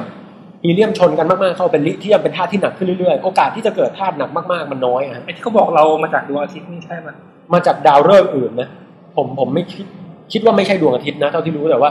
มันเป็นผลพวงจากดาวฤกษ์อื่นๆเลย คือไอ้พวกโมเลกุลทั้งหมดในร่ง มาจากดาวแน่นอน ม มาจากดาวฤกษ์แน่นอน แต่ว่า ยอดอะ เออดาวฤกษ์มันเป็นเหมือนเตาสังเคราะห์สาร ซึ่งคนที่คิดทฤษฎีที่เรียกว่านิวคลีโอซินเทซิสหรือการสร้างธาตุหนักๆคือใครรู้ไหมครับเฟรดฮอยล์ ไอ้ตะลุง ตาลุงที่ แต่ ไม่ ว่า เชื่อ แต่บ้านเนี่ยแหละ คือถึงแกจะไม่เชื่อเรื่องเออการขยายตัวแบบบิ๊กแบงแกก็เชื่อว่าเออดาวฤกษ์มันอาจจะสร้างกาแล็กซี่ได้นะอะไรเงี้ยแกก็สร้างทฤษฎีการการเกิดของธาตุหนักๆขึ้นมา ซึ่งเป็นประโย โอ ชน์ เค มาก โอเคก็ยังดีดี แต่อย่างไรก็ตามครับ มนุษย์ต่างดาวเขาก็คิดว่ามันน่าจะมีโครงสร้างเป็นคาร์บอนเบสคาร์บอนเบส ครับ ถามว่าซิลิคอนเวทเป็นไปได้ไหมเป็นไปได้แต่น้อย น้อย แต่ไม่ใช่ว่าเป็นไปไม่ได้เพราะในเมื่อเรายังไม่เคยเจอเราก็ไม่รู้ว่ามัน ใช่อืม เราก็ไม่รู้อยู่ดี แล้วมีธาตุหมู่สี่อะไรอื่นอีกอะ เจอร์มาเนียม อะไรเงี้ย คือหนักขึ้น ซึ่ง อีก ซึ่งโอ้โห อันนั้นเราไม่พิจารณาละอย่างดีก็ซิลิคอน ครับ นะครับซิลิคอนก็ยากแล้วแต่ว่า แล้วแล้วร่างกายเราส่วนใหญ่ประกอบไปด้วยน้ำเนี่ย ครับ บางคนก็คิดว่าเอ๊ะหรือว่าตัวทำละลายที่เป็นอย่างอื่นนอกจากน้ำมีไหมอาจจะเป็นแอมโมเนียก็ได้ ก็มีใครสร้างทฤษฎีโอ้เต็มไปหมด อืม เอ๊ะอากาศที่เราหายใจเป็นตัวสันดาปแทนออกซิเจนมีไหมบางคนก็คิดว่าอาจจะเป็นคลอรีนได้นะ อะไรพวกนี้ก็มีทฤษฎีเยอะแยะ แต่ส่วนใหญ่แล้วเนี่ย สิ่งหนึ่งที่ตรงกันก็คือร่างกายน่าจะประกอบจากคาร์บอนเบสหรือเป็นคาร์บอนเป็นหลัก ครับ นะครับ นี่ก็คือเรียกว่าเป็นไอเดียหลักๆ ถ้าเราจะมองหามนุษย์ต่างดาวเนี่ย เราก็ต้องมองหาดาวฤกษ์ที่อายุเก่าแก่พอจะมีคาร์บอนได้นะ ไม่ใช่แหมเพิ่งเกิดมาติดเดียวจะมามีคาร์บอนละเกินไป แล้วผมมีคำถามไอ้พวก อืม มนุษย์ต่างดาวที่เห็นในตามหนังอะ เออ เออ มันมาจากทฤษฎีพวกนี้ป่ะคือแบบต้องมีอะไรเป็นองค์ประกอบนู่นนี่นั่นความเป็นไปได้ ผมผมไม่รู้ว่าเขาคิดถึง หรื เรื่อ อง พวก หรื นี้ อแม่งวาดขึ้นมามั่วๆเลย แล้วได้อะไรนะอย่างแบบสมมติไออวตารอย่างเงี้ย อืม เออสีฟ้ามีที่มาเปล่าอาจจะมีก็ได้นะ เอ เอ อ อ อันนี้ไม่รู้นะ รู้แต่ว่าพวกอวตารนี่เขาก็พยายามคิดเรื่องระยางของของสิ่งมีชีวิตว่ามันต้องคล้ายกับคนอะไรพวกเนี้ยแล้วก็แบบดาวอวตารที่แบบมีความโน้มถ่วงเปลี่ยนไป ลักษณะการเดินของพระเอกตอน อืม ตอนสิ่งเข้าไปในร่างใหม่ๆก็เปลี่ยนอะไรพวกเนี้ยแต่ รายละเอียดมันเก็บดีมาก ดีมาก แต่ผมไม่รู้ว่าเรื่องแบบร่างกายเขาเป็นคาร์บอนเบสเขาคิดแค่ไหนนั่น แล้ นะ วที่มันแบบว่าต่อกับพืชได้ เออ แต่ว่าไปเรื่องพืชนี่อยากให้พี่แคทเล่าบ้างนะ ทำไมฮะอันนี้ คือน่าสนใจไงไม่เห็นยังไม่เห็นเคยเล่าไงพี่แท เป็น นตอนพืช ใช่ใช่เขาจะชอบเล่าวิวัฒนาการของพืช อะ เออ เออถ้ามีเกี่ยวกับเอ้ยพืชมันยังไงมายังไง ต้นไม้มาเมื่อไหร่ เออ เออ ก็น่าสนใจว่า ครับ ครับฝากด้วยแล้วกัน อ่ะฝากกันตรงนี้เลยนะ ตรงนี้เลยนะ อ่ะทีนี้เอาโอเครับรับไว้ก่อนแล้วกันนะฮะเดี๋ยวเดี๋ยวเดี๋ยวแต่ว่าเล่าเรื่องมนุษย์ต่างดาวต่อนิดนึง ครับ คำถามคือแล้วโอกาสที่จะมีคาร์บอนซับซ้อนแบบสิ่งมีชีวิตแบบโลกเรามีไหมตอบได้อย่างเดียวว่ามี แต่โอกาสมัน เอ่อจะเรียกว่าน้อยก็ได้นะ เพราะว่าเรายังไม่รู้เลยว่า origin of life จริง ๆ มันมันเกิดจากอะไรกันแน่สารอินทรีย์แรกที่ที่มันเริ่มมาแบบปฏิสัมพันธ์กัน เออที่ผมเคยอ่านมามาเล่าเนี่ยเขาเรียกโปรโตไบออนก็คือสารอินทรีย์ที่แบบเริ่มมีการจำลองตัวเองแรกๆเนี่ยนะฮะ อือฮึ คือเขายังไม่แน่ใจกลไกที่ทำให้มันเกิดในตอนแรก ๆได้ แล้วก็ดาวฤกษ์ที่ไกลที่สุดก็ห่างไปหลายปีแสงเนี่ยเพราะฉะนั้นต่อให้ตอนเนี้ยมันมีสิ่งมีชีวิตต่างดาวอยู่จริง มันต้องใช้เวลาเดินทาง นานโขกว่ามันจะ คือถ้าเป็นแสงก็สี่ปีอะฮะ เออ เพราะฉะนั้นถ้ามันเป็นแบบ ตัวมันจะมาแม่งโคตร ต้องแอดวานซ์ก่อนแล้ว โโหสุดยอดมาก เออ เอยแต่ถ้าว่าถ้าว่ามันจักรวาลมันใหญ่จริงแล้วก็อยู่มานานจริงมันก็น่าจะถือว่าโอกาสเยอะป่ะ โอกาส คือเนี่ยแหละ เราไม่รู้ว่ามันโอกาสเยอะแค่ไหน แต่โอกาสที่มันจะมาเจอเราอ่ะ ยิงยากยากเข ยากมาก ยากแบบโอ้โหแบบ แล้วเราจะไปเจอเขาอะคือนึกออกปะเราคือคือดวงอาทิตย์อะมวลของดวงอาทิตย์มัน 99.9%ของระบบสุริยะใช่ปะแต่ว่าเวลามาเจออะเขาเขาเจอดวงอาทิตย์เป็นหลัก กว่าจะมาเจอเศษโลกเล็ก ๆ ซึ่งแบบลอยอยู่แล้วแบบเฮ้ยแม่งโคจรรอบดวงอาทิตย์ตั้งปีหนึ่งอะ อืม แล้วแบบกว่าจะมาเจอโลกเราแล้วแบบ ถ้าลงมาโลกเราแล้วไปดูในมหาสมุทรแม่งไม่เจอคนอีกนะไปในในทะเลทรายก็ไม่เจออีกอะโอ้แล้วคนแม่งอยู่ตรงไหนอะแล้วแบบ หรือถ้ามาเร็วไปก่อนหน้านี้สัก โอ้ สี่พันล้านปี ก็ไม่เจอคนอีก โอ้แล้วไม่รู้ว่ามนุษย์เราแบบจะจะอยู่ในโลกนี้นานแค่ไหนอีก อืม คือเรียกได้ว่ามนุษย์เราเป็นปรากฏการณ์วูบหนึ่งที่เกิดขึ้นนะ อีกหน่อยก็อาจจะตายกันหมด ใช่ อันนี้ก็จะคือเกริ่นเรื่องมนุษย์ต่างดาวไว้แต่ว่า มันมีการศึกษาเรื่องมนุษย์ต่างดาวละเอียดซับซ้อนน่าสนใจมากมาย เช่นเรื่องความเป็นไปได้เรื่องสสารอื่นๆ การค้นพบดาวเคราะห์อื่นๆนะฮะซึ่งตอนนี้ล่าสุดเขาเจอดาวเคราะห์ประหลาด ซึ่งเรียกว่าดาวเคราะห์พเนจรนะ ครับ คือปกติดาวเคราะห์มันต้องมีโคจรรอบดาวดวงดาวฤกษ์สักอย่าง อ่า แต่ตอนนี้เขาเจอดาวเคราะห์ที่แบบไม่มีระบบอยู่อะเป็นดาวเคราะห์พเนจรเนี่ยเพิ่งค้นพบเมื่อไม่นานนี้เอง เป็นเป็นดวงแรกที่ค้นพบหรือเปล่ารู้ รู้สึกจับนะรู้สึกจับ ที่แบบว่า ไม่มีอะไรลอยอยู่กับเขาใช่ เอ้า เออเป็นดาวเคราะห์พเนจรซึ่งเราก็ไม่รู้ว่าไอ้พวกเนี้ยมันมีโอกาสจะมีสิ่งมีชีวิตอยู่แค่ไหน แล้วทำไมไอ้นี่ถึงคิดว่ามีสิ่งมีชีวิตล่ะครับ ก็ เพราะว่าถ้าเกิดโคจรรอบดาวโลกมันน่าดาวฤกษ์มันน่าจะมี น่าจะมีแหล่งพลังงานใช่ไหมนั่นแหละฮะ เดี๋ยวเรามาดูกันเป็นวิดแคสเอพิโซดต่อๆไปครับ โอ้โห เรียกว่าโบะกันบ้านให้ตัวเองในอนาคต นะ แต่นั่นแหละอย่างไรก็ตามเออเท่าที่ดูสิ่งมีชีวิตในในมนุษย์ต่างดาวมันจะมีจริงหรือไม่ ก็เท่าที่ดูโอกาสเจอมันยากมาก แต่ว่าโอกาสเป็นศูนย์ไหมเราไม่เจอสิ่งใดก็ไม่ได้ว่าแปลว่าสิ่งนั้นมันไม่มี หรือโอกาสเจอสิ่งใดได้ยากก็ไม่ได้แปลว่าสิ่งนั้นมันไม่มีไม่ใช่หรือ เคยมีการคำนวณเป็นเปอร์เซ็นต์ออกมาป่ะหรือไม่มีทางทำได้เลยเช่น มัน แบบมีดาวกี่ดวงในนี้ปึ๊บเราโอกาสเกิดเท่าไหร่ เออมันมีสมการหนึ่งซึ่งเรียกว่า Drake equation คำนวณได้ แต่ว่าตัวแปรที่จะใส่ไปในสมการนั้นน่ะมันก็ขาดหลักขาดหายอยู่นะมันก็พอจะประมาณโอกาสได้แต่เดี๋ยว เราจะพูดในโอกาสต่อๆไป ครับ เอาเป็นว่าตอนนี้ขอจบเรื่องการกำเนิดเอกภพนะตอนนี้นะฮะแล้วก็เอ่อจุดจบของเอกภพเป็นอย่างไรก็ไว้ว่ากันในเอพิโซดต่อๆไปนะ ข ฮะ อ ว่า ขอเทรลเลอร์เทรลเลอร์นิดนึง ว่าแหมบางทีเออจักรวาลเราอาจจะจบแบบทุกอย่างแบบ มาอัดกันใหม่เป็นบิ๊กแบงหรืออาจจะจบแบบโลกเราแบบห่างกันออกจักรวาลวิ่งขยายตัวหนีออกจากกันเรื่อยๆแล้วก็ห่างกันดาวห่างกันขึ้นไปเรื่อยๆจนกระทั่งเย็นลง หรือสุดท้ายแล้วมันจะไปหยุดอยู่ที่ค่าค่าหนึ่งแล้วก็ห่างกันเท่าเดิมตลอดเวลาหรืออะไรที่แบบเนี้ยเราเราไม่รู้ว่ามันจะจบแบบไหน นั่นก็เป็นเรื่องที่แบบ เออเดี๋ยวเราจะมาพูดคุยกันในคราวหน้า โอเคครับ ฟิน ๆฟินนะฮะ ฟินครับ ไม่สรุปเราจะเฉลยได้ยังว่าคุณ X เป็นใคร จะดีเหรอครับผู้ผู้ฟังเขาอยากรู้มากเลยเนี่ย คือเพื่อความสบายใจนะ ผมขออนุญาตสัมภาษณ์คุณ X ก่อนแล้วกันว่า ไปรู้จักมิดแคสได้ยังไงคืออย่างนี้ฮะ คุณ X แนะนำตัวเลยดีกว่าครับ ตอนนี้เราจะเฉลยแล้วนะครับ ครับ คือผมเนี่ยมีความสนใจในคือผมคุณแทนไทยและคุณอบันมีความสนใจในตัวคุณ X อย่างรุนแรง เพราะว่าคาแรคเตอร์ของคุณ X มีความชัดเจนอย่างมากนะฮะในตอนที่วิดแคสเอ่อยังตั้งไข่กระตอกกระแตกอยู่ในระยะ blastosis อยู่ในระยะแรกเริ่มเนี่ยคุณ X เป็นคนที่เป็นผู้ฟังวิดแคสที่มีปฏิสัมพันธ์อย่างรุนแรง ยังอยู่ช่วงอินฟล t ชันอยู่เลย อินฟล t ชัน คุณ X ชื่อจริงชื่อ ชื่อจริงทิติพงศ์ครับ ทิติพงษ์นะฮะ ฮะ นามสกุล กรุงแก้วครับ หรือชื่อเล่นว่าคุณ นิกครับ คุณนิกฮะ เอ เอ อ อนี่ตอนที่เราอัดวิดแคสสเปเชียลตอนเนี้ยผมสังเกตว่าคุณเอ็กหลุด คุณนิกแล้วกันผมเรียกคุณนิกเลยแล้วกัน คุณนิกหลุดอะไรออกไปเยอะเหมือนกันนะแบบจกปะอะไรพวกเนี้ย อ๋อ เป็นการ เออ ไปไงจริงจังเอ้ยตรงใจเนี่ย จงใจนะ นี่เป็นวลีเด็ดเหมือนกับเอ่อวักทองเลยนะ ผมว่าแบบ แต่ผู้ผู้ท่านผู้ฟังที่แบบเพิ่งมาฟังอาจจะไม่เก็ตไง ไม่เก็ตต้องต้องไปดูใน ครับ เพจวิดแคสแรกเริ่มนะฮะ หรือไม่ก็ย้อนไปฟังตอน ตอนเก่าๆ ต้องบอกว่าคุณคุณนิกเนี่ยต้องบอกกันเลยว่าผมเนี่ยพยายามจะสร้างปริศนามาทายผู้ฟังในวิดแคสมาตลอดในเพจ และคนที่ตอบมาเร็วๆ คนแรกๆนี่ก็คือคุณนิกเนี่ยฮะ ครับ แล้วแกมักจะมีวลีวักทองนะฮะ ซึ่งถ้าแกตายไปเนี่ย ผมจะโค้ดเป็นแบบประโยคเด็ดเลยว่า จบปะโดยนิกทิติพงษ์ภูมิแก้วนะฮะ ขอบคุ ก็ ณ คื มา อก แกแกตอบถูกเร็วมาก แล้วก็แบบคือตอนนั้นทำไมตอบตอบเร็วขนาดนั้นผมอยากรู้ ก็คืออยากได้รางวัลไง แค่นั้นเลย คือแล้วเราเราจำได้ว่าเวลาป๋องแปงถามว่าจะให้รางวัลคนที่สองให้รางวัลคนที่สาม เออ แล้วเราก็ไม่รู้เว้ยว่าคนเล่นเยอะหรือน้อยยังไง ก็เร็วไว้ก่อน อ๋อเอาเร็วเพ เร็ว ราะ ไว้ ว่า ก่อนเสร็จแล้วปุ๊บแม่งไม่ได้ไม่ได้ตอบเร็วไปช้าไป เราก็เริ่มจูนแล้วกะเวลาไว้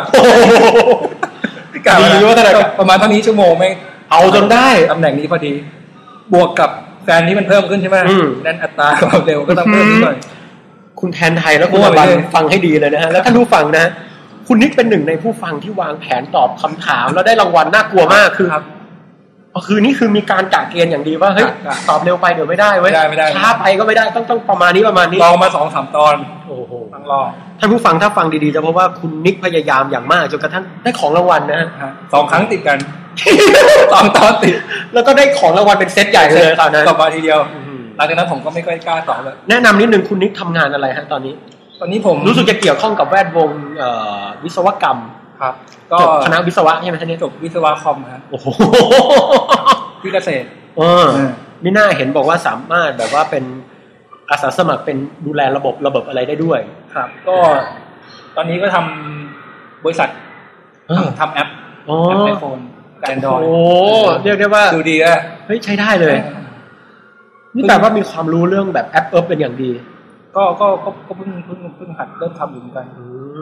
นะ อ ฮะ ย่างอย่างบริษัทผมตอนนี้เพิ่งทำโปรเจกต์ โปรเจกต์แรกเกิดเป็น เออ เขาเพิ่งเพิ่งเพิ่งตั้ง โอ้ แต่ก็งูปลาปลาถูถ่ายไปอะสนุก ฮะ ดีครับ แล้ววิดแคสนี่เป็นเหมือนงานเอ่ออะไรในชีวิตฮะณปัจจุบัน เหมือนขนม เหมันขนมนะ เออคืออยากจะอยากจะหรือเราอยากจะกินเลสักชิ้นหนึ่งก็ เออ หยิบปุ๊บ เคี้ยวกรอบแกรบ เออว่างว่าตักมา มารู้จักวิดแคทได้ไง อันนี้ผมงงมานานละคือผมไม่อยากจะถามด้วยแฟนเพจมากว่า แต่ละคนมารู้จักวิดแคทได้เยี่ยงไร อย่างคุณนิกเนี่ยมารู้จักได้ไงฮะ ถ้าจำไม่ผิดไปเห็นในเว็บของจูซาย อ๋อ ไม่รู้เกี่ยวอะไร จู กับ ซายเป็นข่าววิทยาศาสตร์ที่แต่ละคนมาแปลฟีดแปลฟีดแบบไม่ได้ตังค์ ครับ ฮะ แต่ไม่รู้ว่าผมไปเว็บนั้นได้ยังไงนะแต่ เออว่าคงหาคำตอบอะไรบางอย่าง นั่นแหละ ว ค ก็ รับ ไปเจอในนั้น อ๋อ ปุ๊บแต่ว่า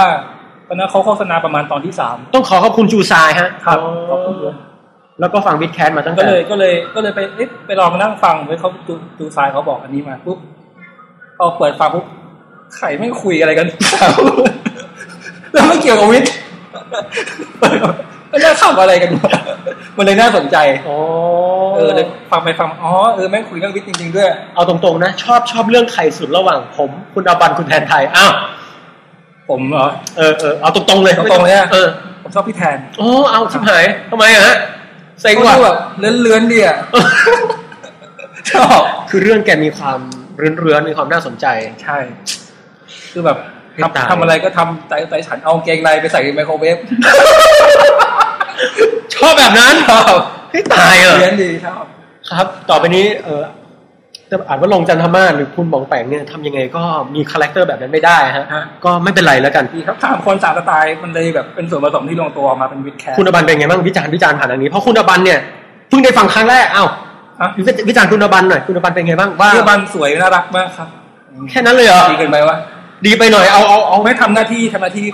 แบบเป็นพธี่ก่อนที่ดีที่ดีมากจริงบางที คุณอบันเนี่ยนะ สมมติว่าป๋องแปงเล่าเราอยู่ใช่ป่ะ แต่แต่เขาชอบขัดผมนะเอา เฮ้ยดีแล้ว เอาเลย เพราะว่าเวลาผมสงสัยเวลเวลาพี่แทนหรือปองแปงเล่าอ่ะ อืม จะสงสัยแล้วพี่บาลจะพูดคำถามนั้นขึ้นมาทุกทีเลย อืม มันถามให้เราเขารู้ใจเราว่าเราจะไม่เข้าใจ โอ้โห นี่ดูชมกันไหม คุณอบันและคุณแดนไดฟังไปก็คงจะยิ้มกริ่มนะฮะตอนนี้ ครับ นะฮะ ถ้ามีโอกาสอยากเจอพี่ๆทั้งสองคนด้วยนะ อยากเจอไหม อ่ะ สองคนนั้นผมว่าอย่าเจอดีกว่าฮะเจอผมก็พอแล้ว เดี๋ยวเสียคนเหรอ นะครับ ก็เอาเป็นว่าเราปิดรายการกันเลย อ่ะ ครั้งนี้เป็นครั้งแรกที่จะไม่มีคำถามท้ายรายการนะฮะ แล้วก็คุณนิกฮะแหมวันนี้ก็ได้มาอัดวิดแคสต์ในฐานะผู้ฟังกิติมาศักดิ์แล้วกันนะฮะเพราะว่ามักมาตอบคำถามผมบ่อยมากนะฮะจนผมรู้สึกหมันเขี้ยวอะฮะ ครับครับ เอาเป็นว่า พี่พี่แดงเขาเรียกผมอะไรโจ๊กเก อร์โจ๊กเกอร์ เออเป็นเป็นเป็นเป็นเป็นแบบเป็นแบทแมนหรือเป็นคนมาที่คลายปัญหาของมิสเตอร์เพชันมาร์กอย่างผมแล้วกัน ครับ นะครับ มีอะไรอยากจะบอกไปทางพี่แทนและคุณอบันไหมฮะทิ้งท้ายนิดหนึ่ง ก็บอกอะไรดีวะ เอาแบบว่าสามัญชน ไม่ต้องซึ้งก็ได้ สามัญชน อืม ก็ขอให้ครับท้ายรายการมีคำว่า เจอกันตอนหน้าตลอดไป โอ้ เก็ตป่ะเก็ตป่ะ เก็ตเก็ตเก็ตจบป่ะ จบป่ะจบ อ่างั้นก็วันนี้จบสั้นๆเลยแล้วกันนะครับต้องขอขอบคุณทุกท่านที่ฟังนะฮะ ครับ วันนี้รายการเรายังไม่มีสปอนเซอร์ แต่อย่างไรก็ตามในอนาคตนะฮะใครก็ตามที่อยากจะเอ่อมีคนถามมาทางแมสเซจเยอะเหมือนกันว่าจะบริจาคได้ทางไหนก็ เอ่อเข้าไปดูใน w i t c a s t w o r d p r e s s c o m นะฮะจะมี ครับ ช่องทางการบริจาคในบัญชีคุณแทนไทยประเสริฐกุลนะฮะตอนนี้ปองแปงก็เริ่มมีน้ำมีนวลขึ้นมาบ้างนะฮะแต่ก็ยังไม่มีเครื่องอัดนะฮะต้องมาเอาเครื่องอัดคุณนิกเนี่ยฮะครับนะฮะยังไงก็ตามฮะก็ต้องขอขอบคุณทุกท่านที่ร่วมฟังกัน อ๋อท่านผู้ฟังครับผม ตอนนี้ เออ ผม ผม มี ใช่ Facebook ปองแปงแล้วนะครับ เออเอา ยังไงหลังไม้นะครับ เอออันนี้เป็น ขายไม่แพง เอาละครับอ่าเราขอจบแต่เพียงเท่านี้นะครับขอบคุณครับ สวัสดีครับ สวัสดีครับ บ๊ายบาย